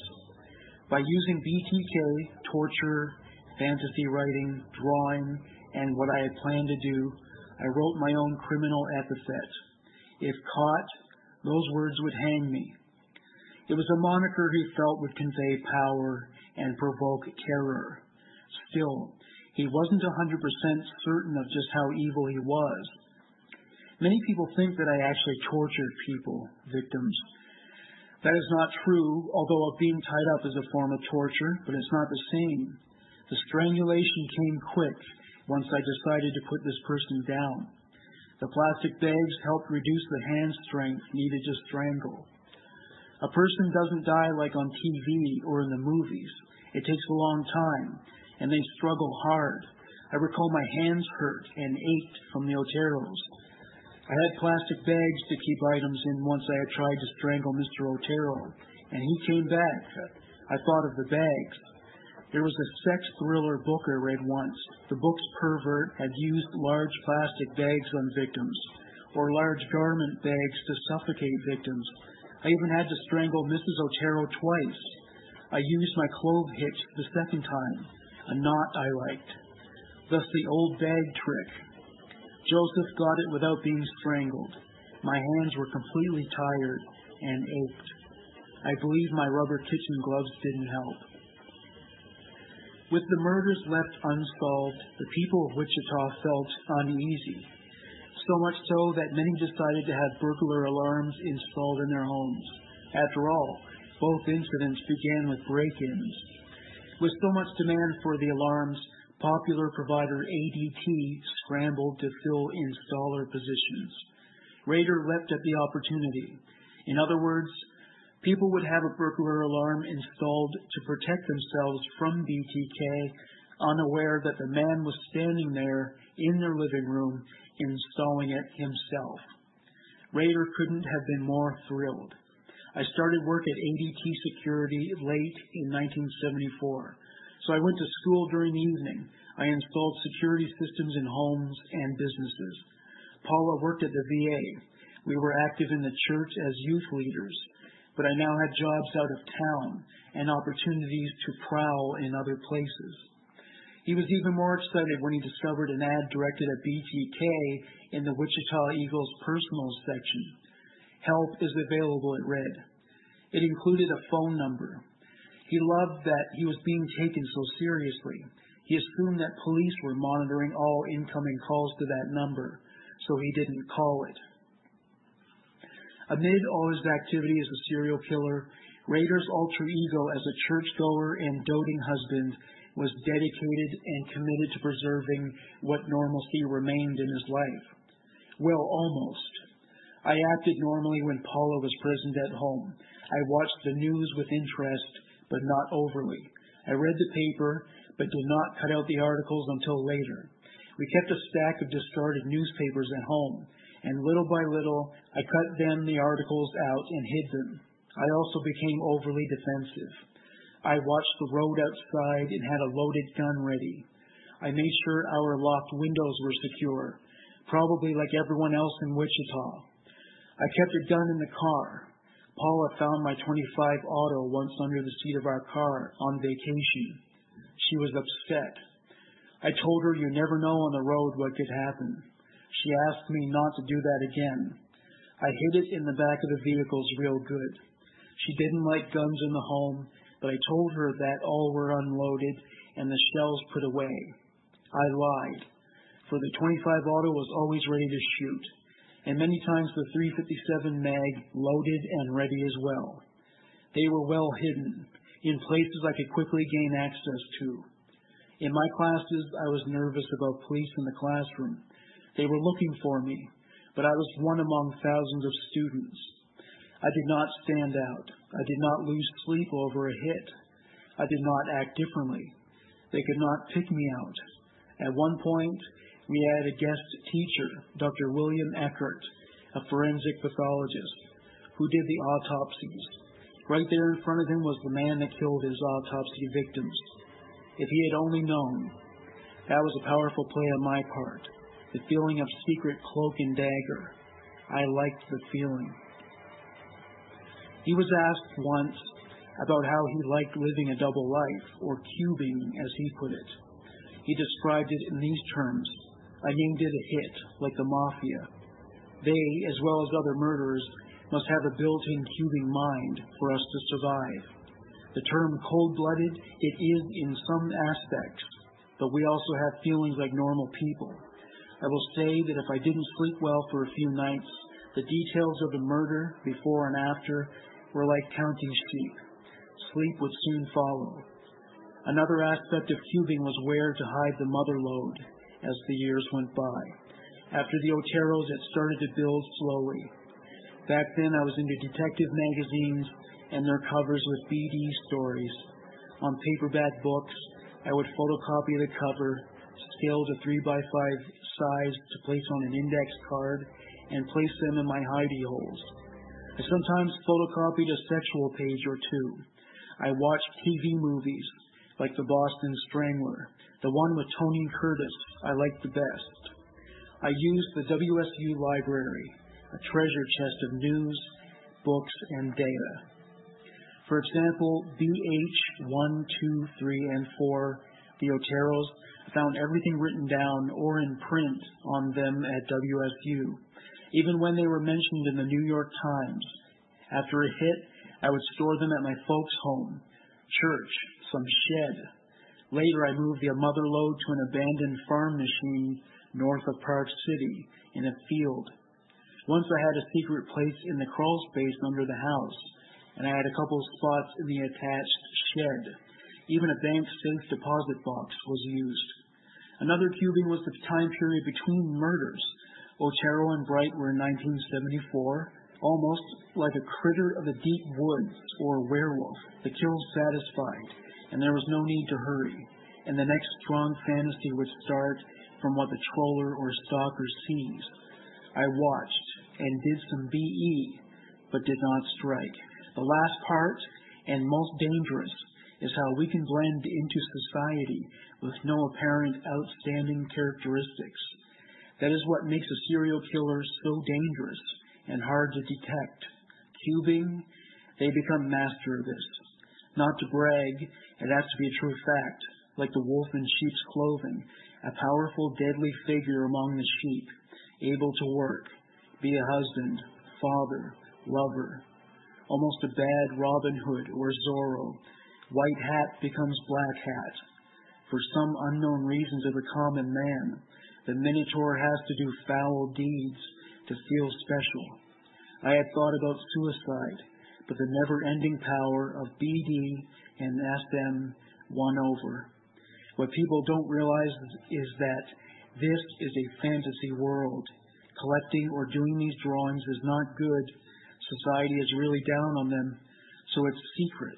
My feeling is that they, the victims, were objects, part of the fantasy. They had a role. With the Oteros, it was the murder of a family. And yes, sexually exciting. I came to a climax that day. Rader intimated that there were occasions, even in the middle of a hit, when he would ask himself, My God, what are you doing? He would push these considerations aside with haste. Such doubts were always short lived. His life with Paula went on. After difficulties with infertility, they had two children and were both thrilled to start their family. Meanwhile, BTK had still not been identified. Rader stayed one step ahead of the law. He wasn't done killing, however. Wichita Police Department case number 05CR498. On March 17, 1977, police were dispatched to 1311 South Hydraulic Street. A neighbor who had been informed by some young boys who came across as very disturbed had observed a woman in the house with a bag over her head. She was animate from outward appearances and could have very well been dead. The body had been stripped naked. It was lying face down on the bed. Her feet pointed toward the bed's headboard. The bed had been pushed against the bathroom door. The plastic bag on her head was fastened to it with a pink nightgown. Black electrical tape had been wrapped around her arms and ankles. Her hands were bound behind her back with a white cord. Another white cord had been wrapped around her neck four times. The same cord ran down her body and was encircled with a cord that bound her wrists and ankles. The victim's name was Shirley Vian. Her sons, aged six and eight, witnessed the murder from within a locked bathroom. It was they who notified the neighbor. They described the perpetrator as being a Caucasian male with a gun and a small zippered suitcase. He forced them and their younger sister to go into the bathroom and stay there. From there, he tied up their mother. He also tied the children into the bathroom. The six year old's name was Steve. He had seen the assailant earlier in the day on the street. He knocked at a door and displayed a photo of a woman and child. The man showed it to the resident who answered the door and asked if he knew them. The man said he did not. The children escaped from the bathroom when the eldest of the three broke a window. Dennis Rader's recollection of the incident. Shirley Vian had not been his first choice that day. She was completely random. There was actually someone across from Dillon's who might have been the potential target. Or maybe I'm confusing this with my fantasies about this girl. It was called Project Green or Greenwood. I had met this girl, Cheryl, I think, at WSU, and I knew where she lived. And she had an address with a 12. I had another PJ on South Hydraulic. On that particular day, I drove to Dillon's and parked in the parking lot and watched this particular residence and then got out of the car and walked over to the door. I knocked, but nobody answered. I have said in other accounts that I had another one, Project Blackout, from the name of a bar where I had seen a woman I had thought about. But I was blowing smoke. That was not a real project. I was all keyed up over not getting into that house on PJ Green, so I drove and then parked and started going through the neighborhood. I had on my James Bond jacket, a tweed jacket, and nice shoes. I had enough projects I'd been watching that if one didn't work out, I could just go to another. I had been in the back alleys and knew where certain people lived. That area was good for PJs because it was easy to get in and out, and there was cover for me. There were other places I had watched, but I only wrote the key places down. It was easy for me to park at this Dillon's and watch for projects, and to get in and out without being blocked. I also used Dillon's copy machine quite often and pretended to shop there so I could follow people out and home. I also would buy true crime magazines at this Dillon's. The nearby interstate was a perfect road to get me from home to different areas. It was only a nine to ten minute drive. There were parks nearby to eat at while I watched. I had been to these parks as a child or on grade school field trips. It had lots of older homes, 1920 to 1940, with alleys to walk or drive, lots of trees and places I could hide in. It was a cheaper area of town, so folks probably had a little looser lifestyle. There were big porches to walk up on, sort of hidden from the traffic or neighbors' eyes. All in all, it was the perfect place to prowl and troll. Also, for strange reasons, I favored the hydraulic street areas. One humorous note after walking the area north of his area by Sears, I had stopped and bought a loaf of bread to pretend I was shopping and walking home. It was in a paper sack. After my walk, I needed to head back to my car in the shopping center. I dropped the bag with the bread in the mailbox. I wonder what the mailman thought when he opened the box. But while I was walking away from the intended house and down hydraulic, I saw a young boy coming down from Dillon's. I figured he had a mother in the house. I had a picture in my wallet of my wife and baby. So I used it to pretend I was looking for them. I asked if he had seen them. I knew he wouldn't know them. He told me he didn't, but I watched where he went. Now I wish I hadn't used the family picture. What will they think if they read about it or hear about it? Then I went to the door and knocked. This boy opened the door with his brother. I told them I was a private detective and showed them the picture. I carried a blue briefcase, large enough for my hit kit, cord, tape, plastic bags, a gun, but not too large to be noticed when I carried it on the street, like I was a salesman or a businessman. I believe I threw it away later, but I used it with other PJs to carry items for potential hits. I passed as a school detective looking for the lady and her son. I had a school ID made up. Once while looking for a job, I had filled out papers at number 259 school district employment office and picked up a business card. I had taken a Polaroid picture of myself, so I had added that to the ID card. Film was expensive, so I shoplifted it from Dillon's. I had my 357 Magnum, so I forced myself in and pulled the pistol. Mrs. Vian came out to see what was wrong. She was wearing a robe and nightgown. I thought she was sick. I told her I had a problem with sexual fantasies and I was going to tie her up. I pulled down the blinds and turned on the TV. I said that I would tie up the kids first. They would be okay if she would cooperate with me. She was extremely nervous. I think she even smoked a cigarette. We went back to one of the back areas of the porch. She was upset. I explained that I had done this before. I tried to tie one of the kids, but he started to cry. The kids got real upset. I said, This is not going to work. I was frustrated. I decided to put the kids in the bathroom and shut the door. We put toys and blankets in there for them. Mrs. Vian helped me. She told the kids to do whatever I said. I tied the door shut, but the kids were still yelling. She helped me to shove a bed against the door. Then I proceeded to tie her up. Into bondage, I had mental fantasies and many drawings of a nude woman on a bed. The bed frame, Victorian style, iron wrought, plenty of places to tie a person to. When I see such a bed, I get sort of sexually excited. Both of my grandparents had such beds. Could it be an early piece of sexual feeling to sleep in a bed of this type? I recall at a very early age in my grandparents' bed, I believe the cook side, a cold night or nap time, beside my grandma or mom, a satin ribbon in her hair. I love the feel of satin, rubbing it, perhaps the feel of female, satin, the iron bed.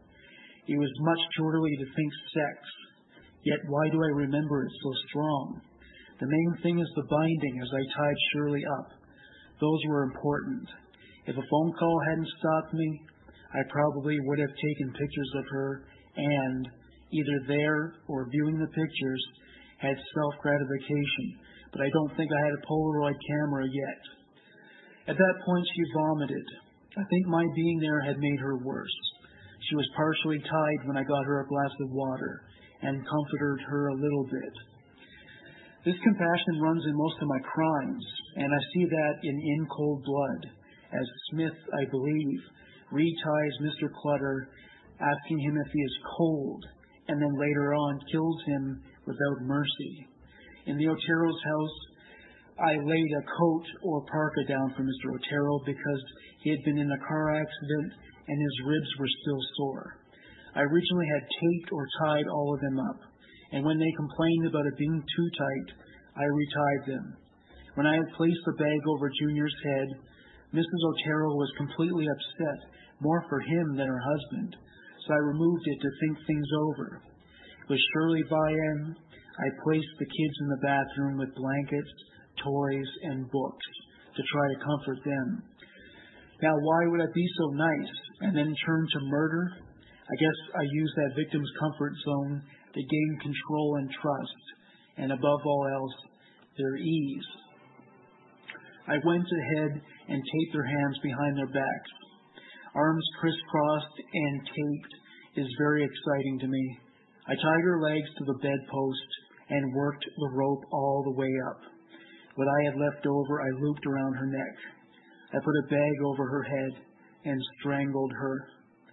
I used white plastic bags, garbage size, that you could buy in a roll. I like the ones in a box. Using plastic gloves, I folded them neatly and placed them in another bag. That bag would go with me in case it had fingerprints or material on it. At times in self bondage, I used that type of bag over my own head to simulate suffocation. In ways, my bondage related to victims, or I replaced them in my bondage ordeals. I believe I used the same type of bag with the Oteros. I wonder if the police ever made that connection. If I had tape on me or had a victim bound with it, it was extremely sexually exciting. Black tape was the best. It was easy to unwrap and quick. I had made a pre-loop so it would be easier to start the wrap with gloves on. I think I had switched to latex gloves by then. I had used rubber dishwashing gloves at Otero's and golf gloves at Bright's, but the double layer latex worked the best. In my hit kit, I always carried a roll of black electrical tape with me. I also used the tape to do self bondage or used colored tape. Later, I favored duct tape for bondage. The white cord was one I favored. Parachute cord was small, flexible, extremely strong, and deadly if wrapped around the neck. The kids were banging on the door and yelling at me to leave their mother alone. I told them I would shoot them. Then the telephone rang. It startled me. They had mentioned that a neighbor was going to be coming to check on them. I had thought about doing to them what I had done at the Oteros and hanging the little girl, but I figured I didn't have much time. I threw whatever was lying around rope, tape, cords into my briefcase and left. The messy side of a crime is Murphy's Law, or things you just don't know about and can't predict. The time frame was always an issue. Some had boyfriends or husbands that might drop by, or people supposedly coming over. I didn't expect Bright's brother to be there, or Mr. Otero. Having to deal with four for my first one was messy. In one PJ, the weather completely messed me up. I couldn't get the pictures I wanted and couldn't find the barn I wanted to do my thing with her. The story of the murder received media attention. The children were interviewed, but the information they gave was not helpful enough to the police. So Rader was free to kill again. He nearly got caught, however, and there was an important lesson to be learned. Normally, he planned his murders with intricate detail over a period of days or weeks. He hadn't invested the time it would take to study Shirley Vian and her habits. He didn't even know about the children. Because of this, he was not as empowered as he assumed he would be. He wanted to be a polished, seasoned killer, an efficient murder machine. With Shirley Vian's, he had been impulsive and sloppy. When he got home, he burned the clothes he had been wearing and wrote about the experience in his journal. He vowed to himself that the next time he would handle the killing with much more forethought. He wanted to commit a murder he could take pride in. He did manage to grab a trophy, Shirley Vian's panties. Rader explained his motive for doing this. Part of my MO was to find and keep the victim's underwear. I hid it at home. Then, in my fantasy, I would relive the day or start a new fantasy. I would don the victim's underwear, slips, panties, hosiery, sexy house coats. I would wear a wig and sometimes a mask and put myself into bondage, as if I was the victim, and finally do self gratification. Due to the amount and bulk of these items, I kept them in my closet in a locked suitcase or in boxes in the shed in clear plastic bags. After getting caught, Rader was asked by police why so much time passed between the murders of Kathy Bright and Shirley Vian. The officers assumed that serial killers were always compulsive and offended at length with few interruptions. Rader responded that though he had not murdered during specific periods, he was always prowling and stalking, looking for the perfect victim. They thought it was strange that there would be a cluster of five killings and then none for three years. Rader explained, I think it can be that a man goes fishing and sometimes he's not very lucky. It may be some social issues. He's busy at home or work. I did not fit the normal profile of a serial killer. Why were there gaps of so many years? Bottom line, I was always on the prowl, much like hunting or fishing rituals. You're planning, checking gear, perhaps reading and studying books or magazines. For the hunter, it may be a new gun or sporting gear to help him bag the big one. For the fisherman, a new rod, reel, special lures, and that secret fishing hole to locate. In a way, this fills the gap for the day in the field. The hunter might target practice. The fisherman might practice casting in the backyard throwing a practice lure into the kid's wading pool. In both scenarios, the person has to have the time and proper season. It may take months or even years to plan a successful day. If you go to a hunter's den, you might find a trophy. But what about those off years? Yes, he may have been in the field with only minor kills or fish catches and minor stories to recall or brag about but they will always remember and have memorabilia for the big day. Rader wrote a poem for Shirley Vian that went as follows Shirley locks, Shirley locks, wilt thou be mine? Thou shalt not scream, not yet feel the line, but lay on a cushion and think of me and death and how it is going to be. Next was a project with three names PJ Fox, Fox Tail, and Fox Hunt. Fox was the code word for the next female victim he targeted. He was determined that this murder would not become a train wreck like that of Shirley Vian. PJ Fox Hunt was one of the few that went the way I wanted it. I was in complete control.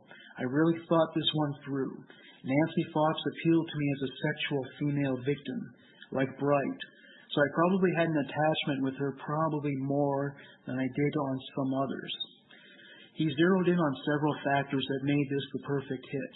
No boyfriend coming and going. No unexpected visitors. She didn't have a dog. He watched her for a long time to learn the details of this life that he would terminate. He even went through her mail. He found out where she worked, a jewelry store. He stopped by to get a closer look at her. He was better equipped for this one. He bought a glass cutter and practiced with it to ensure he could cut glass without making noise. This would make it easier for him to unlock a door instead of making noise in the process of breaking in. He memorized her routines so that he knew when she would be home. As he did with all his murders, he went to the back of the house and cut the phone line. He cut the window, entered, and waited in the kitchen for her to return home. He recalled what happened when she finally turned up. She came in. She was startled. She asked what I was doing there. After we confronted each other, I told her I traveled a lot. I meant no real harm. I had a sexual problem. I wanted sex. I would tie her up and take a picture.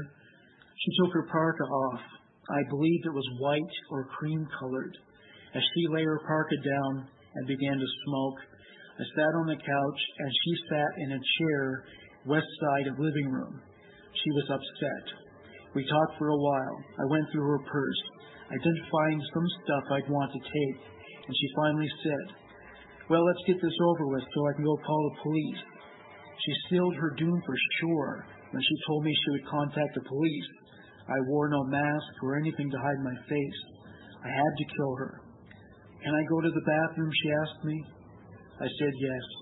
She went to the bathroom. I put something in place to block her from closing and locking it and kept an eye on the door while undressing. I told her when she came out to make sure that she was undressed. She left her sweater on. I started to remove it. She asked me not to, so I didn't. For some reason, she asked that I leave the bedroom door open, which I did. This relates to other times when I respected a victim's request. I handcuffed her, hands behind her back. I had her lay on the bed, and then I tied her feet and gagged her. I asked if she had ever had sex in the butt with her boyfriend. I had no intention of normal rape sex or even sodomy. I wore no condom at that time. So actually, to me, it was mental rape or sodomy. That's all I needed with a victim in bondage. The act of strangling brought gratification quickly, along with the victim struggling. I got on top of her, and then I reached over, took a belt, mine or hers, and then strangled her with it. Though he has given varied accounts of what happened next, this is the story he gave both to police and to the editor of the source material for this episode. Fox passed out. I had her come back, and I whispered in her ear a little bit. I told her I was BTK. I was a bad guy. This was the torture thing. You can visualize being tied up and knowing that something is going to happen to you, and you can do nothing. That's my torture. Fox tried to fight back, but Rader overcame her. She grabbed him in the crotch and squeezed very hard, hoping that this would force him to loosen his grip. But it actually made it more excited, he said. I took the belt off and retied that with pantyhose real tight, removed the handcuffs, and tied her hands with pantyhose. I think I might have tied her feet. And at that time, I masturbated into her blue nightgown. It must have been like with Josephine Otero. I was too sexually excited to hold. Blue, one of my favorite colors, matched with the blue nightgown. As she was dying on the bed, I rifled through her drawers and her purse. I dressed and then went through the house, took some of her personal items. I kept some of her nice feminine clothes and jewelry. For some reason, jewelry attracted my attention. They were personal tokens, some things of value to that person. Maybe it was my Viking gene, where I was just a common thief. In most other places, I had been in a hurry, but I did have some time there. At times, I pawned these items, but usually not in Wichita, for I figured the police might have jewelry ID'd out at local pawn shops. Her driver's license became part of my memorabilia, to be kept in my most secret hidey hole. These are my trademarks and a must for the perfect victim bondage related matters. Personal clothes add sexual excitement, especially if feminine clothes. Rader thought about giving a piece of Fox's jewelry to his wife. I thought, no, I'm not going to give it to my wife. That's too cruel. I thought about giving it to my daughter once.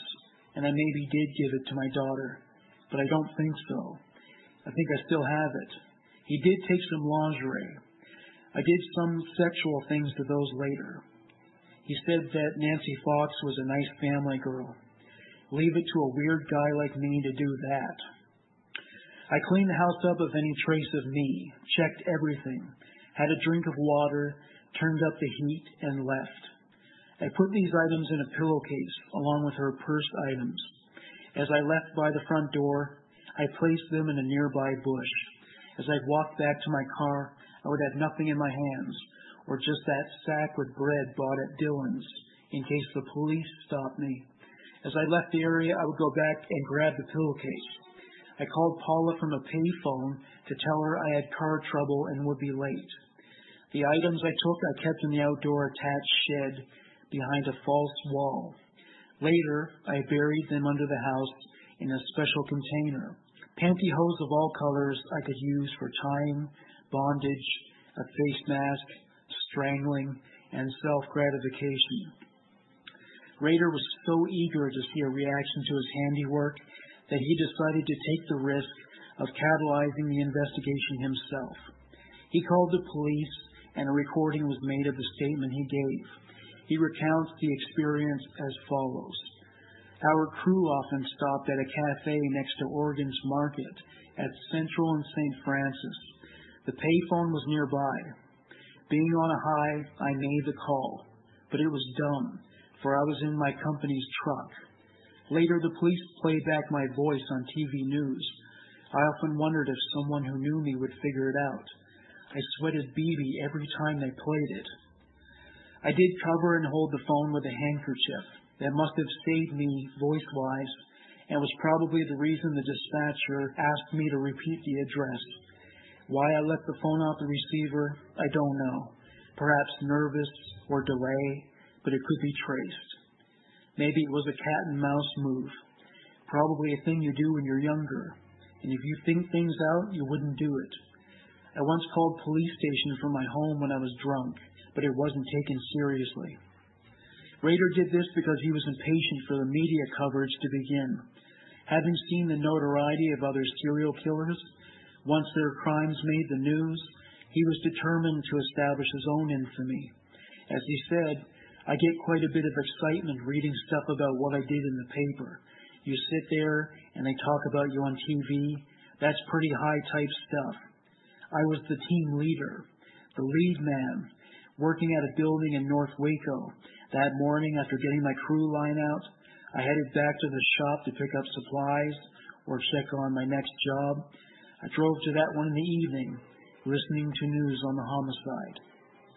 Wichita Police Department case number 05CR498. On December 7, 1977, a call made from a payphone on Central and St. Francis was received by a police dispatcher just after 8:15 a.m.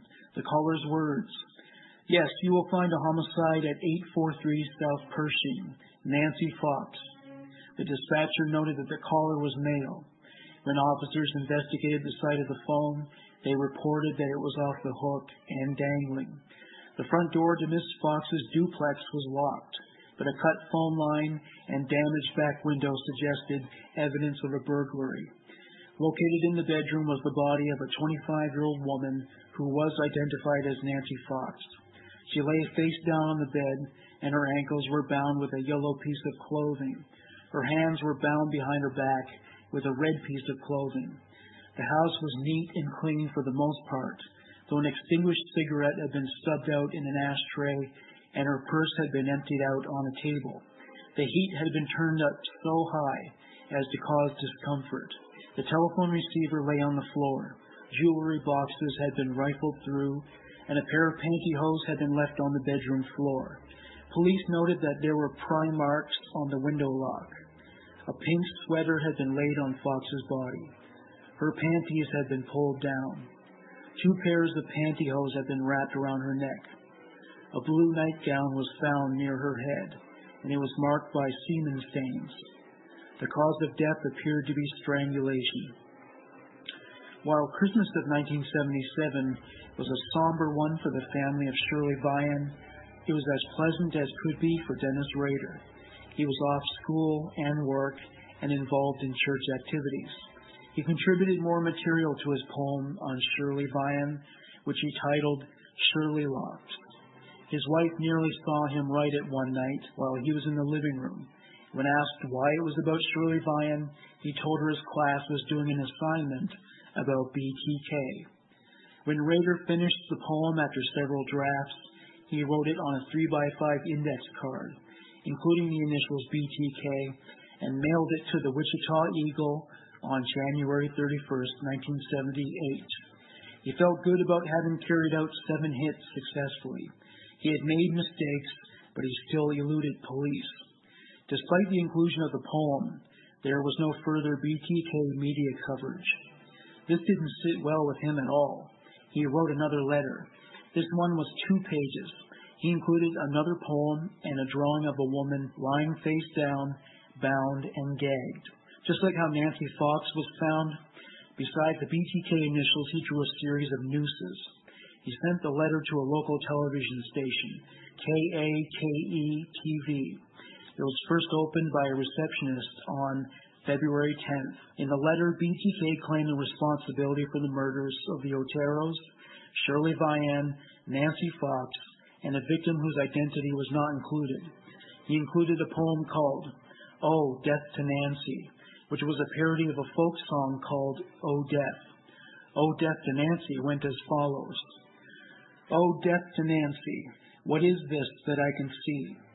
Cold, icy hands taking hold of me for death has come, you all can see. Hell has opened its gate to trick me. Oh, death, oh, death, can't you spare me over for another year? I'll stuff your jaws till you can't talk. I'll bind your legs till you can't walk. I'll tie your hands till you can't make a stand. And finally, I'll close your eyes so you can't see. I'll bring sexual death unto you for me. Though the letter was addressed to the TV station, it was likely also intended for the police. These are the contents of the letter. I find the newspaper not writing about the poem on Vian unamusing. A little paragraph would have been enough. I know it's not the news media's fault. The police chief, he kept things quiet and doesn't let the public know there's a psycho running around loose, strangling mostly women there are seven in the ground. Who will be next? How many do I have to kill before I get a name in the paper or some national attention? Do the cops think that all those deaths are not related? Golly gee. Yes, the MO is different in each, but look, a pattern is developing. The victims are tied up. Most have been women. Phone cut. Bring some bondage, sadist tendencies, no struggle, outside the death spot, no witness except the Vian's kids. They were very lucky. A phone call saved them. I was going to take the boys and put plastic bags over their heads, like I did Joseph and Shirley, and then hang the girl. God, oh God, what a beautiful sexual relief that would have been. Josephine, when I hung her, really turned me on. Her pleading for mercy, then the rope took hold, she helpless, staring at me with wide, terror filled eyes, the rope getting tighter, tighter. You don't understand these things because you're not under the influence of Factor X. The same thing that made Son of Sam, Jack the Ripper, Harvey Glatman, Boston Strangler, Dr. H. H. Holmes, Pantyhose Strangler of Florida, Hillside Strangler, Ted of the West Coast, and many more infamous character killers, which seems senseless, but we cannot help it. There is no help, no cure, except death or being caught and put away. It's a terrible nightmare, but you see, I don't lose any sleep over it. After a thing like Fox, I come home and go about life like anyone else. And I will be like that until the urge hits me again. It's not continuous and I don't have a lot of time. It takes time to set a kill. One mistake and it's all over. Since I about blew it on the phone, handwriting is out, letter guide is too long, and typewriter can be traced too. My short poem of death and maybe a drawing.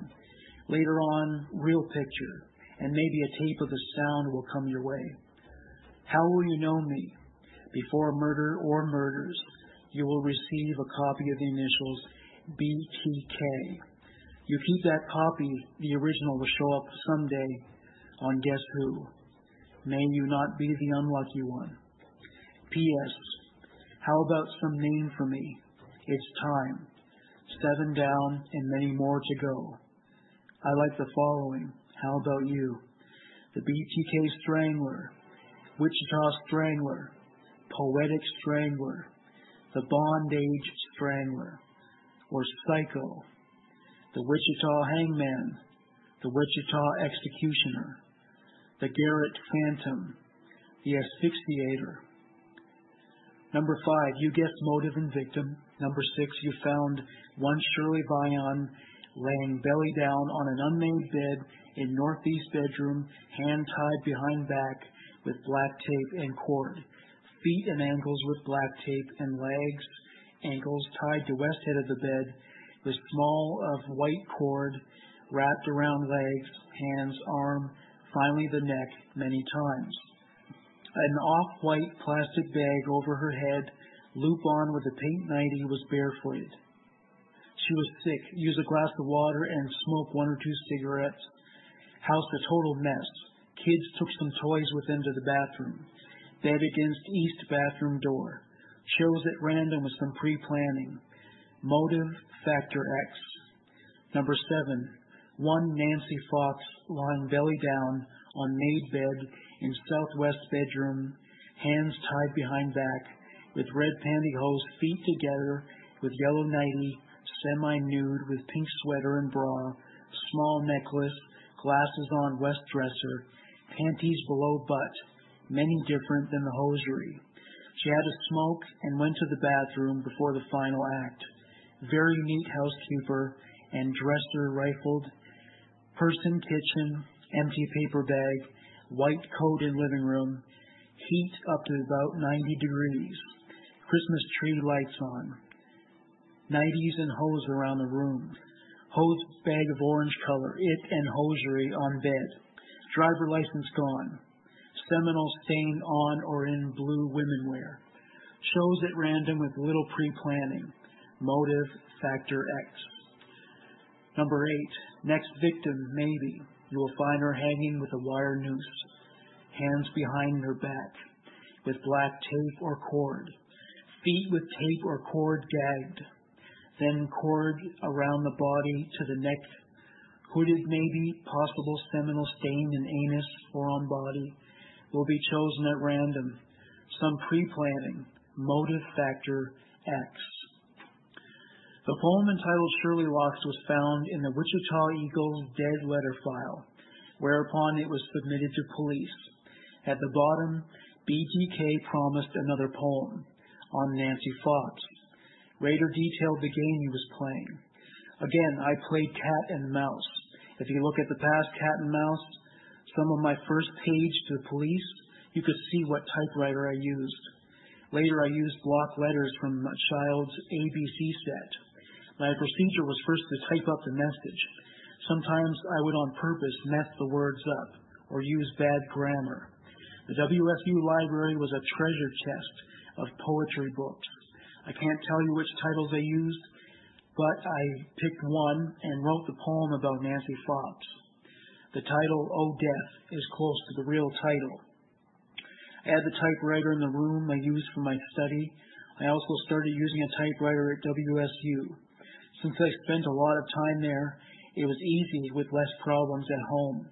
I also used the Wichita City Library typewriter. None of the places required ID, just sign for them and pay a charge for the usage. I used a different name and scribbled it on their cards. I used KAKE-TV, for they followed my BTK story fairly well on the news channels. I liked them the best. Once I started the game, it became addictive. It was a power rush to walk the knife edge. So this made letters like Shirley Locks and later the poem on Nancy Fox and the drawing add to that rush. For the drawing, I used slick ads, the models I liked in books and magazines to draw the death scene. Then I photocopied it several times. I left Bright out of this communication because of Kevin Bright. His description of me in the paper was close to the drawing in the paper on Otero's. Someone had seen me driving away in the Otero's car. The sadistic wording of the letter actually played out more in the mind, yet I have acted that out on victims, more of a sadistic mental or emotional abuse. But bottom line, there's sexual gratification. A release has to be achieved, whether it's from writing a sexy poem, drawing, motel parties, or bondage victims. I do think I bragged a lot, much like Ted Bundy, and used that in the cat and mouse game, much like a horror story. There is a rush and excitement in words. The pull is so strong that Factor X is not really far away, even at age 70.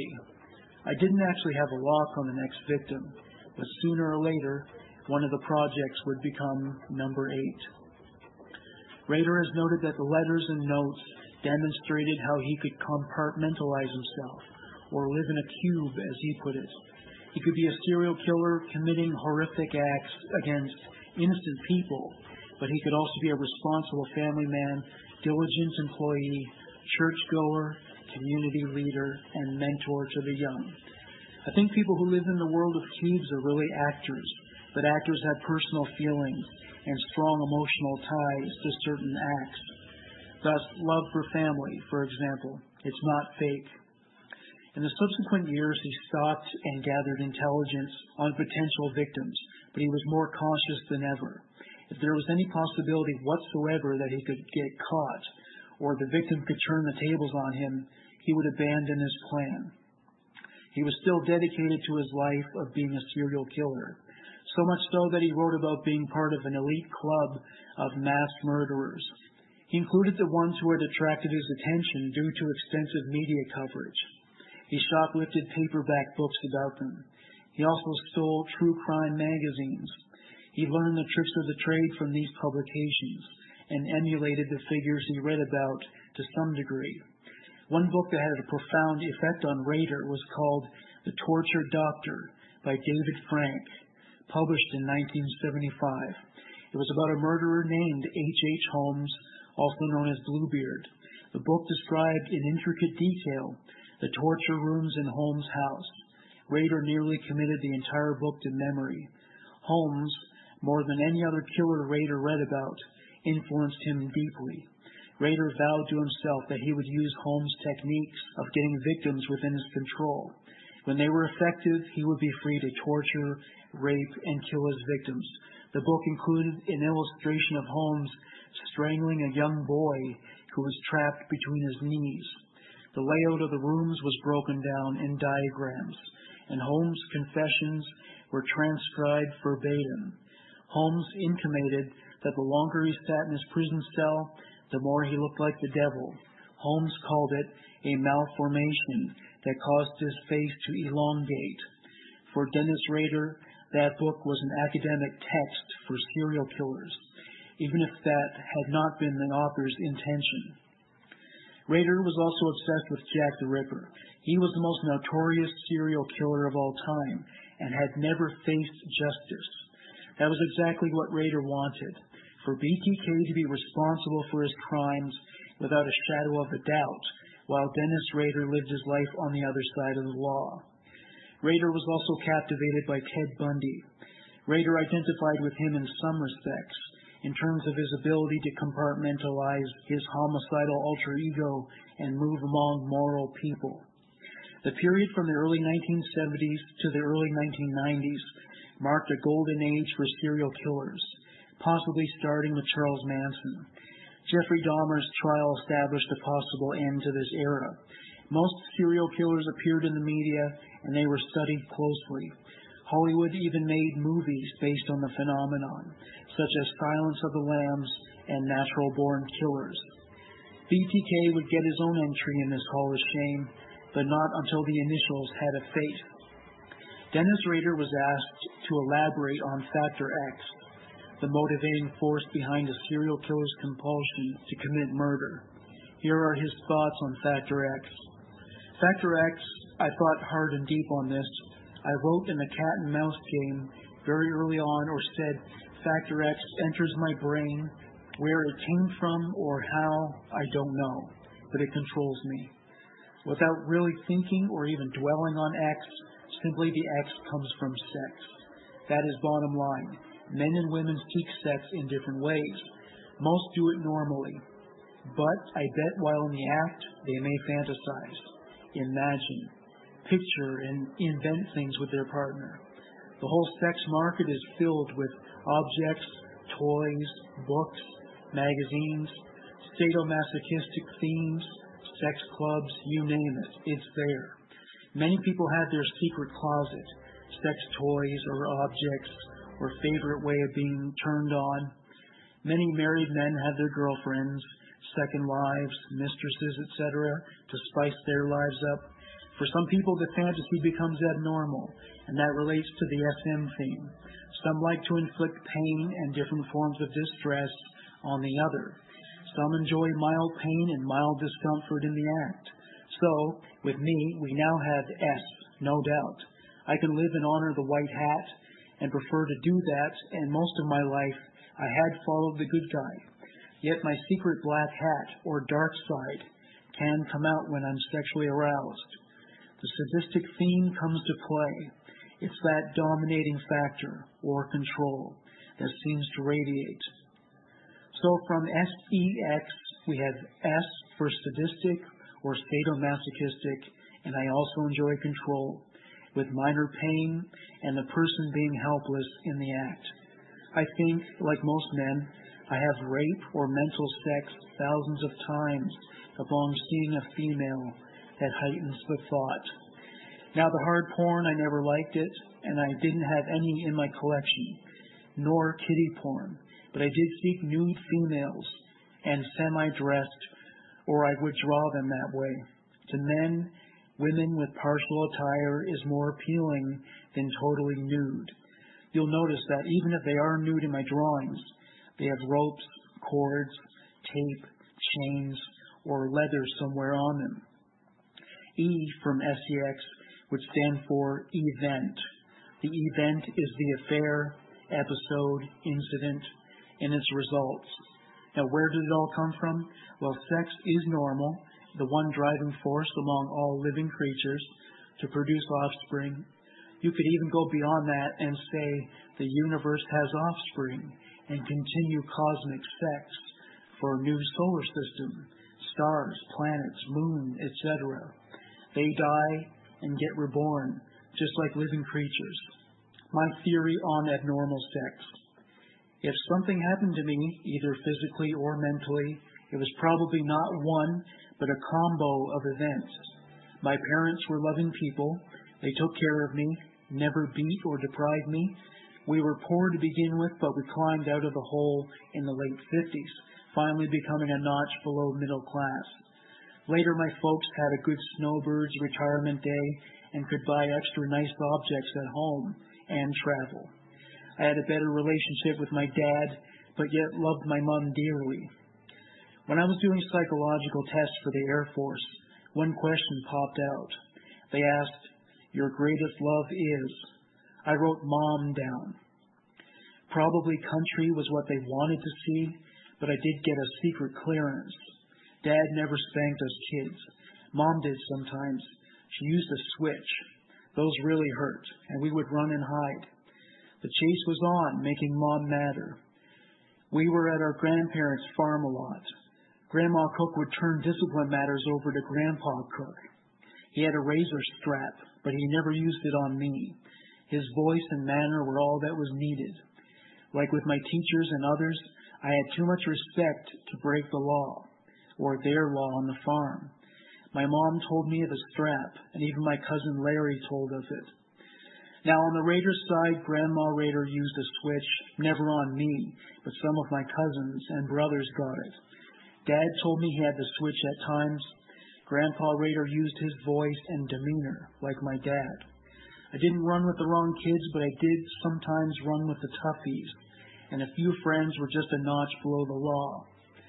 Most of that came out in high school. I had a Christian upbringing. I never used profanity, did not take drugs, no weed or sweet Mary, only drank socially, and heavy in my Air Force days. I married a Christian, raised my kids Christian, my folks were always Christian. I had respect for the law and police. Yet I turned dark.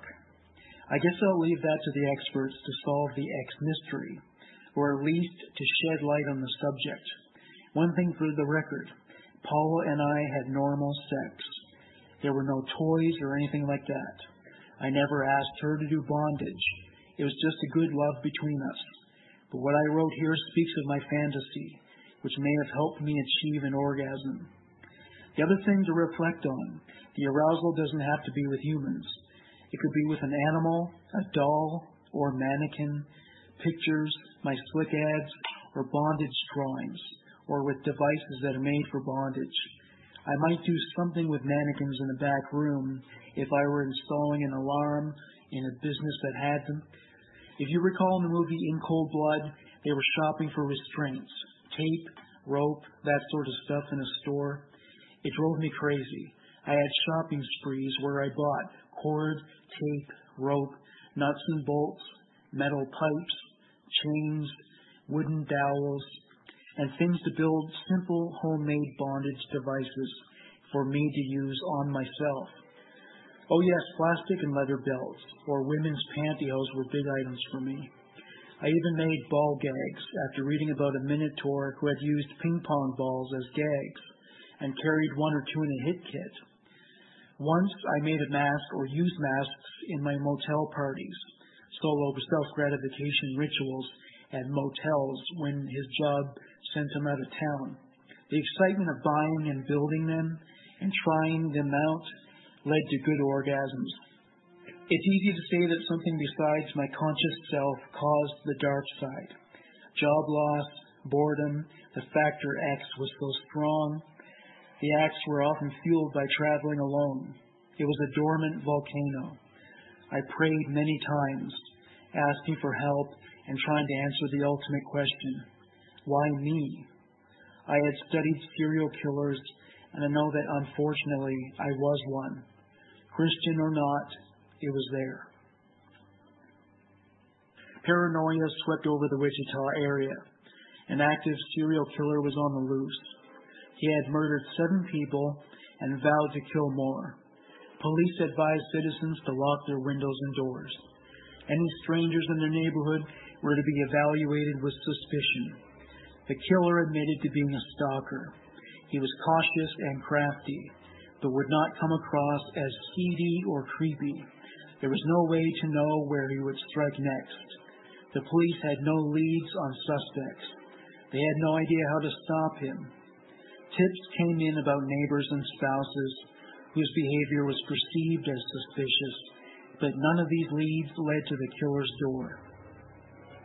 Dennis Rader continued to stalk and even managed to gain entry into homes, but circumstances always had a way of derailing his plans.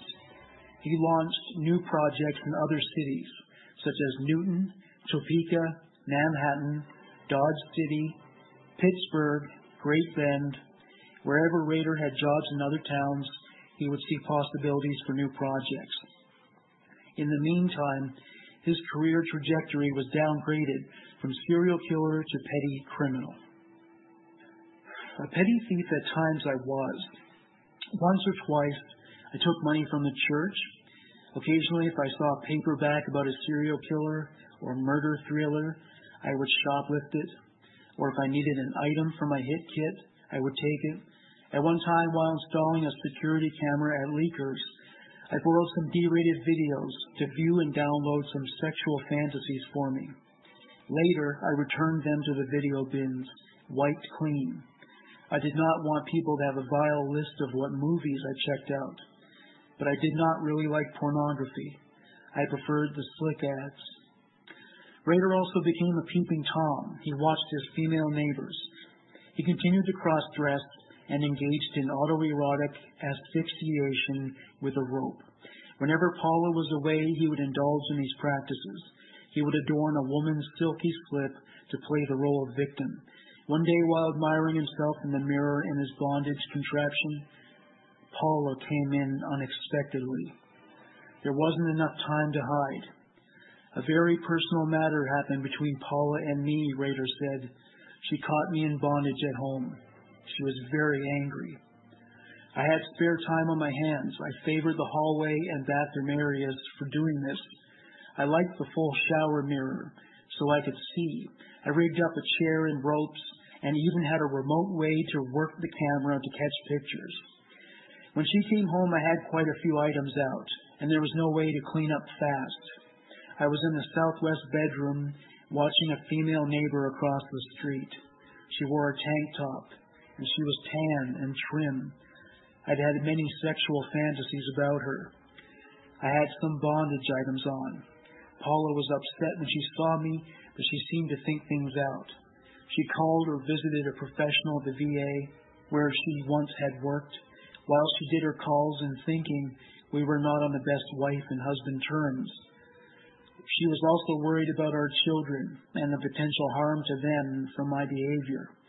That was her biggest concern. I think after she called and talked to the professional and read a self help book, something along the lines of everything you always wanted to know about sex, she seemed to be more understanding. Paula kept her book in her own hidey hole. I found it one day while cleaning. She had marked a chapter in it about bondage, S&M, etc. I think this helped her understand me. Though Paula was greatly displeased to learn about her husband's little hobby, she decided against separating. She didn't want to upset their children. She also didn't want anybody at their church to know.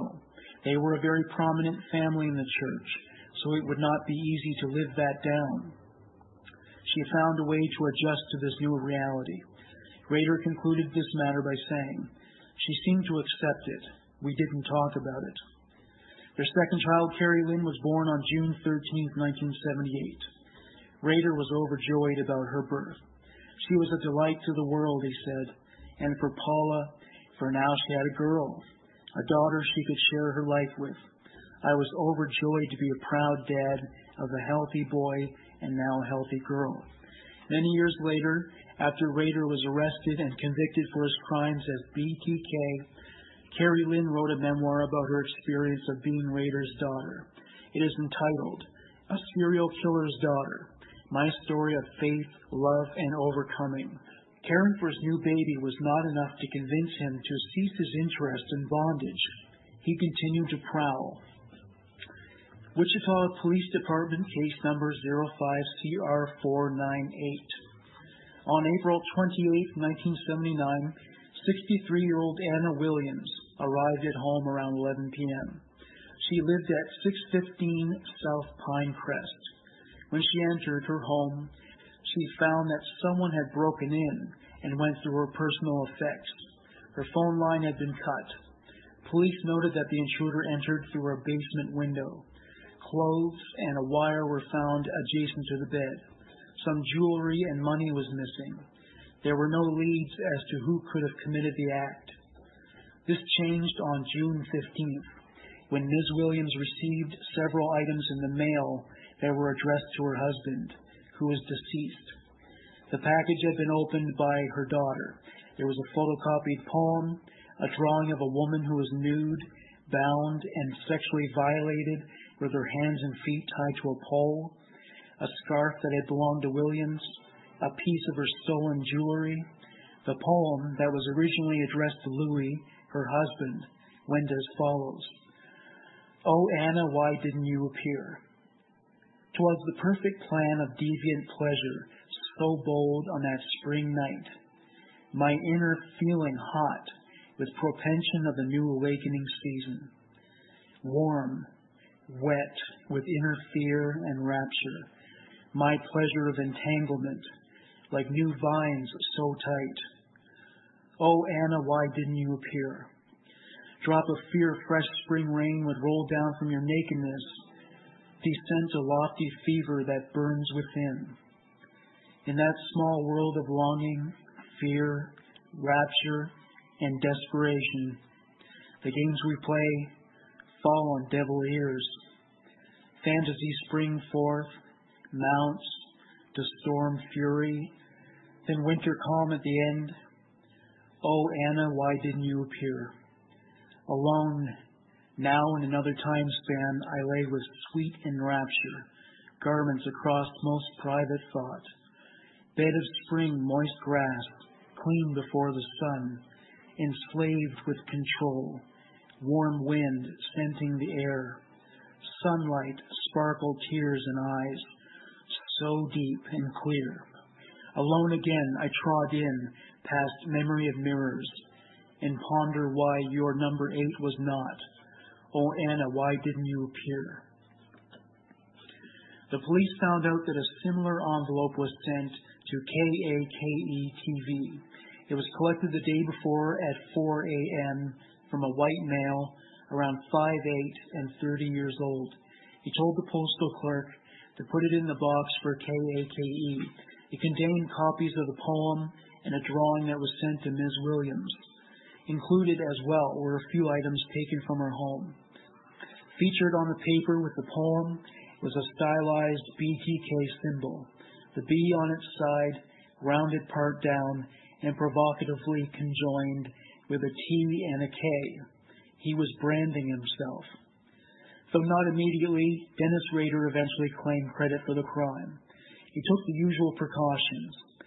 Just like with all other aspects of the crime, he followed a routine. Part of my BE is to take items such as jewelry and clothes. I also cut the phone line, my trademark. I used tape on the window where I broke in, and perhaps a glass cutter, which I now carried in my BE kit. Since the house was dark when I came, I thought perhaps she was asleep. Further, I saw a car in the garage, so I tried a cat burglar approach, going through a, the basement window. Going through the basement window, but the house was empty. The clothes and wire were for the victim, which I laid out or beside the bed. I also scribbled something on the bathroom mirror, but that is not in the report. I suppose they missed it.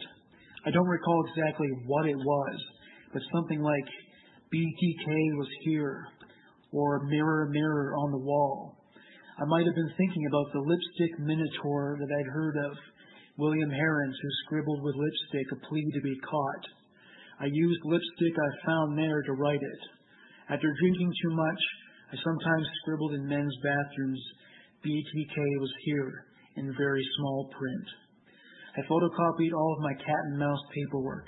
I took a similar package to the post office and had it weighed so I would have the right postage. There was some write up of me mailing the packages boldly right in front of the postal clerk, but that's not true. I did not do that.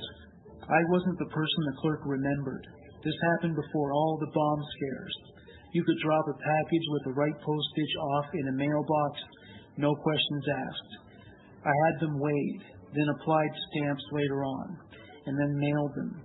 No one saw me. Not knowing the true ID of the person or persons living there, I believe I looked up their name and address in a cross directory I found at the city library. I used these directories for prowling and trolling checks and sometimes for phone calls. I had no way of knowing the girl I saw was not Anna or that the husband was deceased. If he had been there in the home when I entered, there would have been no Kevin Bright this time. I would have tied him with a strong cord, taped a plastic bag on his head, or shot him after the female bound and secured. I would not make that mistake again.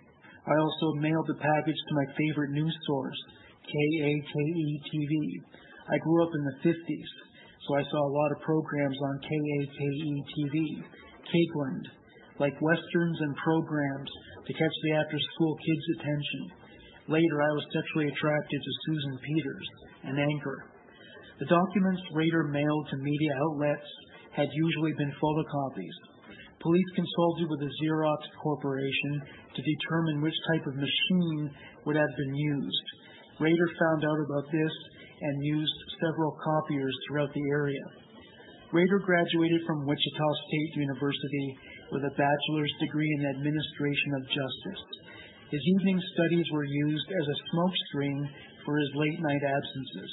They also proved to be an asset when he took care to eliminate as many traces of himself from the crime scene as possible. I graduated in May 1979, and it was easy to slip back into the Christian world. The kids were growing like weeds, and a head of the household was needed. Paula needed to be home, so all responsibility landed on me. I had no time to be away from home. Being busy with the family kept the dark side at bay. The next year we got a pet dog, Patches, a Brittany Spaniel. I built a fence in the backyard, did a lot of gardening, and enjoyed life with my wife and two kids. The job with ADT gave me opportunities to be out of town, staying in motel rooms, so I would take the bondage items with me or shop for new ones at the town where I was doing a job. Still, greater risk exposure once again.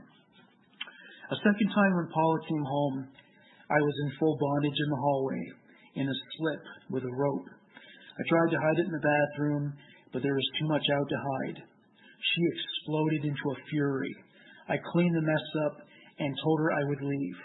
I was so embarrassed and ashamed. I slept a day or two in the living room. She was thinking about what to do. We didn't talk, only small talk in front of the kids. She finally told me that if she ever caught me again, she would file for divorce, and I would have to leave the house for good. I understood. I vowed I would never do this at home again. Rader had been disempowered and emasculated by a woman. It was humiliating. He hated it. We finally came back to a good relationship. As for me, I quit the hardcore bondage in the house. But in time, the impulse to continue was too strong. So I designed a place in the attached shed for bondage and kept my items under the house. Plus, I updated my hidey hole, the one in the hallway, with a false bottom. Whatever big bondage I did was off my property. I never did it again full bore at home. It was too risky. Dennis promised Paula that he would stop the cross dressing and self bondage, but he only changed the location. These incidents were perfect times to seek professional help, I know, but I don't recall if Paula asked me to do anything like this. Maybe she did, and I told her I would work it out. Another source said Paula gave him some self help books to read. Now, after all these years, I believe I really should have gone to someone. Many families have secrets, but I thought if I told someone about the other things I was doing in order to really get help, they would be obligated to tell the police.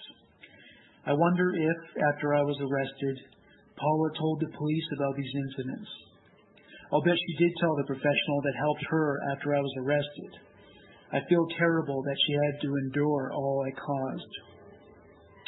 Though he always took trophies from the scenes of his crimes, he said he didn't think much about his victims. Occasionally there were reminders, but it was not an overly thought out process. If I had any deep thoughts about them, it happened most often at motel parties. At that time in motel rooms, I reviewed what items I had for my hidey holes. I looked at the newspaper clippings about the hits, at the driver's licenses, any photos I had taken, and their personal items. I did have Otero's watch for a while, and the radio, but they didn't really bring back the incident. They were just something I could use. During anniversaries, especially if the news played it up, I often got rid of a victim's items. Now, Fox had some nice feminine underclothes. Her slips I favored.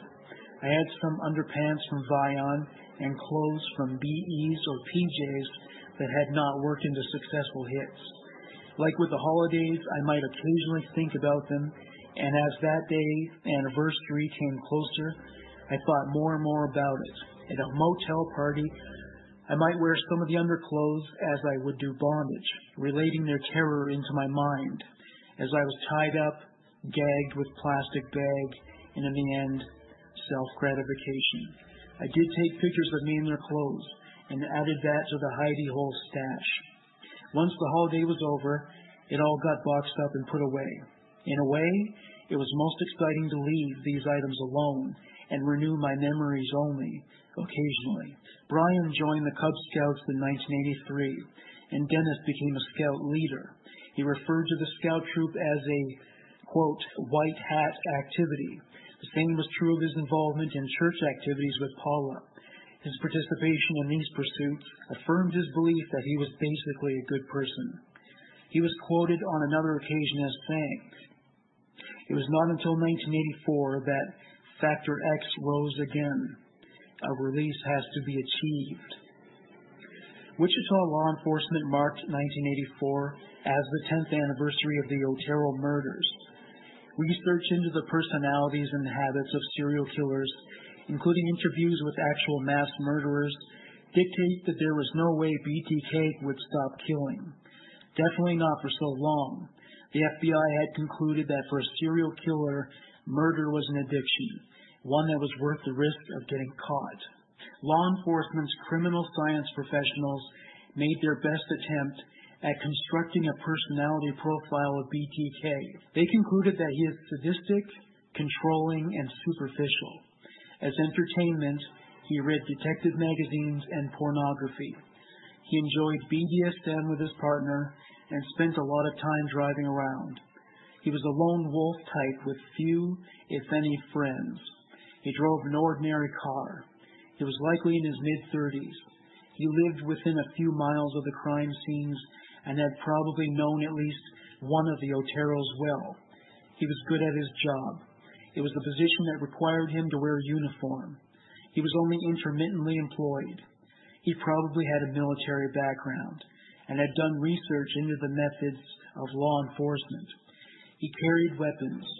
At some point, he would be observed criticizing law enforcement officials in general and would condemn the investigation. The aforementioned profile was purely speculative and offered no real assistance to the officers who were investigating the BTK case. They were advised to search for detective magazines in the event that they had to search a home. Otherwise, criminal behavior consultants had little of value to offer the Wichita Police Department. Meanwhile, Dennis Rader continued to prowl and plan. He would dispose of evidence from time to time. He would size up everybody he met to determine if they were vulnerable enough for him to violate their inner sanctum and kill them. He had a neighbor named Marine Hedge who would give him a friendly wave from time to time. As he waved back, he would fantasize about what her neck would look like with a rope tied around it. The cauldron began to boil. As Rader reflected, it had been a long time from the last time Factor X exploded in my world and shattered someone else's. Wichita Police Department case number 05CR498. 53-year-old Maureen Hedge did not arrive for her shift at a coffee shop at Wesley Medical Center on April 27, 1985. This was noted by coworkers and management as being out of character. One colleague contacted her son. He went to her home at 6254 Independence in Park City. Her car was not in the driveway. The son was not concerned at this time. The following day, Maureen was neither present at home nor work. Her son called the police. Officers dispatched to the scene discovered that her phone line had been cut. In establishing a timeline, investigators interviewed a male companion who spent time with Maureen on the evening of April 26th. He left her home at 1 a.m. He was likely the last person to see her alive. On May 2nd, Maureen's car was located in a shopping center at 21st and Woodlawn. It was locked. It had been there since April 27th. It was muddy, though partially wiped clean. Inside the car were two bed covers, a purple bedspread, a tan curtain, and an electric blanket. Marine's purse was found the next day at 37th and 143rd. Later, the body was found in a ditch near Webb and 53rd North. It was covered with grass, twigs, and a small tree. The body of a dead dog and a pair of knotted pantyhose lay nearby. Cause of death was concluded to be strangulation. Aside from the trademark of cutting the phone line, there were no other indications that this crime was committed by BTK. He normally left his victims in their home. Marine's male friend was, for the time being, the prime suspect. Rader heard a great deal of neighborhood gossip regarding Marine Hedges' murder. They were as suspicious of her male companion as the police were. With gossip comes conjecture and falsehood. Dennis Rader was the only living person who knew the truth about how Maureen Hedges' demise was brought about. On the night in question, he was due to work with his Boy Scout troop. He started his evening that way, but informed them soon after that he was unwell and had to head home. He planned to use his activity with the Boy Scouts as an alibi. He recounted what happened after he cut the phone line. About the time I reached her bedroom and discovered she was not home, I heard a car door slam and voices. She had those hanging beads at the entrance of her hallway. I rushed through them. They were moving as she and her friend started to enter. I quickly tried to stop that movement so she wouldn't notice and moved to the southeast bedroom, spare room closet. I hid there. The man stayed for a while and then left. Rader was relieved. They were there for maybe an hour or so. It was a long time. The man stayed for a while and then left. Rader was relieved. They were there for maybe an hour or so. It was a long time. Rader waited impatiently for him to leave. If the man had become intimate with Marine, with designs on staying for the night, Rader had a plan on how to work around that. If he had not left and probably went to bed with her, I would have flipped on the bedroom light, held him at gunpoint, handcuffed him, tied his feet, and gagged him. I would have then bound her and moved her to another room. I'd return and use a pillow or a plastic bag and cord on him to be quiet to MH's ears. She knew me, but I would have had the mask on, but she might have recognized my voice. So with an altered voice, I probably would have strangled her. Then, with no fears of someone coming by early in the morning, I would do the bondage and pictures, or remove her to the church as originally planned. Upon investigation, they would find one murdered male and a missing MH and car. The problem with this was that the KBI would be called in and a real investigation started. I don't think the Park City police were very good at cops, hometown boys. So in theory, I should remove both of them as hostages and later kill them away from the house area and hide their bodies. But could I control two people in the dark? It was a long wait. My time frame clock was running down. Then he left. Marine retired to her bedroom for the night. I waited till the wee hours of the morning. I then proceeded to sneak into her bedroom. She didn't wake up. I flipped the lights on in the bathroom. She woke up and screamed, and I jumped on the bed and strangled her manually. She tried to fight, but she was no match. I would have taken her out of the house alive, gagged, and in handcuffs if I could have. But things didn't work out that way. The goal was to get pictures. After that, since I was in a sexual fantasy, I went ahead and stripped her and tied her up. I put handcuffs on. I put her on a blanket and went through her purse. I needed the car key and took some personal items in the house while I figured out how I was going to get her out of there. I went to the kitchen and got a glass of water, also my trademark. I carefully wiped it clean and put it back. Eventually, I moved her to the trunk of the car. After Dennis Rader's arrest, he was interviewed, and after describing his strangulation of Maureen Hedge, he told the police, I think I'm a pretty nice guy. You know, I raised a family and kids, but there's a mean streak in me. There has to be for me to do this. Sometimes, when that strikes out, it's bad. You don't want to be the victim. As usual, Rader took souvenirs, her keys, her driver's license, jewelry, and some underwear. When he wrapped her body in blankets for transport to her car, he was shocked at just how heavy dead weight is. It's like a concrete box. This was the first time I had ever moved a body. I worried about my back as I lifted her out of the trunk. I took the car over to Christ Lutheran Church, where I stashed some items. To prepare for the murder, he brought along some large sheets of black plastic. He used them to black out the windows so he could take photos of the corpse. Her body was bound in ropes and handcuffs. With the black plastic, there was no risk of being observed by pedestrian traffic. I tied her up in different positions and took pictures. I did not use the altar. I was bad and disturbed, but I still had respect for some items of God's house. Finally, I had a real bondage picture with the victim, using a Polaroid that I had shoplifted. But daylight was coming fast. I knew of a spot on 53rd between Greenwich and Webb that people dumped trash at on the roadside. So I drove her car and body to it quickly. It was a muddy road. Then I had a key problem. I usually took the key ring apart to make it easier for me to find a single key in a hurry. And I dropped the key down the dash where I couldn't reach it with gloves on. In a hurry, I broke the windshield to reach it. I knew the cops would wonder what that was about. I left the body in the ditch's north side, covered it with brush and tree limbs, but forgot to remove the cord. Rader was asked by police if he killed a dog. He told them he hadn't noticed it. The only element of the crime about which Rader felt remorse was the fact that he brought the corpse to his church. He felt this act defiled his house of worship. Wichita Police Department, case number 05CR498. On September 16, 1986, at 11:54 a.m., one Gordon Wegerle called 911 to report that his wife, Vicki, had been murdered inside their home. When he came home for lunch, he found his wife tied up on the bedroom floor. His two-year-old son appeared to be unharmed.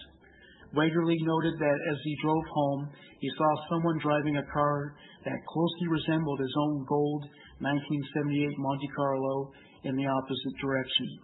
When he arrived home, he found that the car was missing. First responders were dispatched to 2404 West 13th Street. Vicky's hands had been tied behind her, and her feet were bound with a leather lace. Her body lay between the bed and the wall. Her jeans were unzipped. Her breasts were exposed. A small pocket knife lay adjacent to her head. Gordon used the knife to cut a knotted nylon stocking and knotted leather shoelace from around her neck. All of these items were on the floor. The police did not take any photographs at the scene, and all attempts to revive Vicky failed. The Monte Carlo was found abandoned in a store parking lot at 13th and Edwards, two blocks from the Wegerle home. Due to what he called his social obligations, Rader didn't have as much time to stalk potential victims. He decided his lunch hour was a good time to kill someone. That was when he spotted Vicky, the 28-year-old mother of a small boy, as he drove around. He observed her at home, getting out of her car. He spent the next three weeks stalking her. In the stalking time frame, I parked at Indian Hills South parking lot, hidden in direct view. Thus, I could observe her coming and going at lunch. This depended on me working in that area close enough to swing by. The local branch main supervisor had left the company as a corporate raider took over. He took a lot of material, namely accounts and photocopies, with him. Me, like a lot of employees, were hurt and confused. In the transition, I had free time. I used that time for the hit. What's the theory? When the cat's away, the mice will play. I decided on a ruse as a telephone repairman. I already wore technician type clothes. I used a Southwestern Bell telephone logo that I had cut from a phone book and taped it to a hard hat, and an ID that I had made. I drove my personal car there, not the company truck. Parked and walked across the street in broad daylight never looking directly at anyone. I wore sunglasses, carried a briefcase, and kept the hat down close to my eyes. First, I went next door. I spoke to the couple there, keeping the sunglasses on, and asked some tech type questions. This way, it would look like I was going through the neighborhood. I'm surprised that nothing was ever said about them. Perhaps the police didn't want to report any findings to protect them. If there had been younger people in that house, or a curious type of person, I may have decided against the hit that day, or just used it as a practice or to get more information. On the other hand, if a lone female had answered the door instead of a couple, she might have become BH number nine instead of Mrs. Wegerle. One reason I picked Wegerle's was the covered porch. The door was less visible to drive-bys. As I approached it, I could hear piano sound. So she became PJ Piano, organ music would have been better. I also think that when I walked by during Prowl and Troll days, I had heard her play. I had hoped to learn to play it, yet it has a mystical power on me. My grandparents' Rader had one. As a child, I would play on it.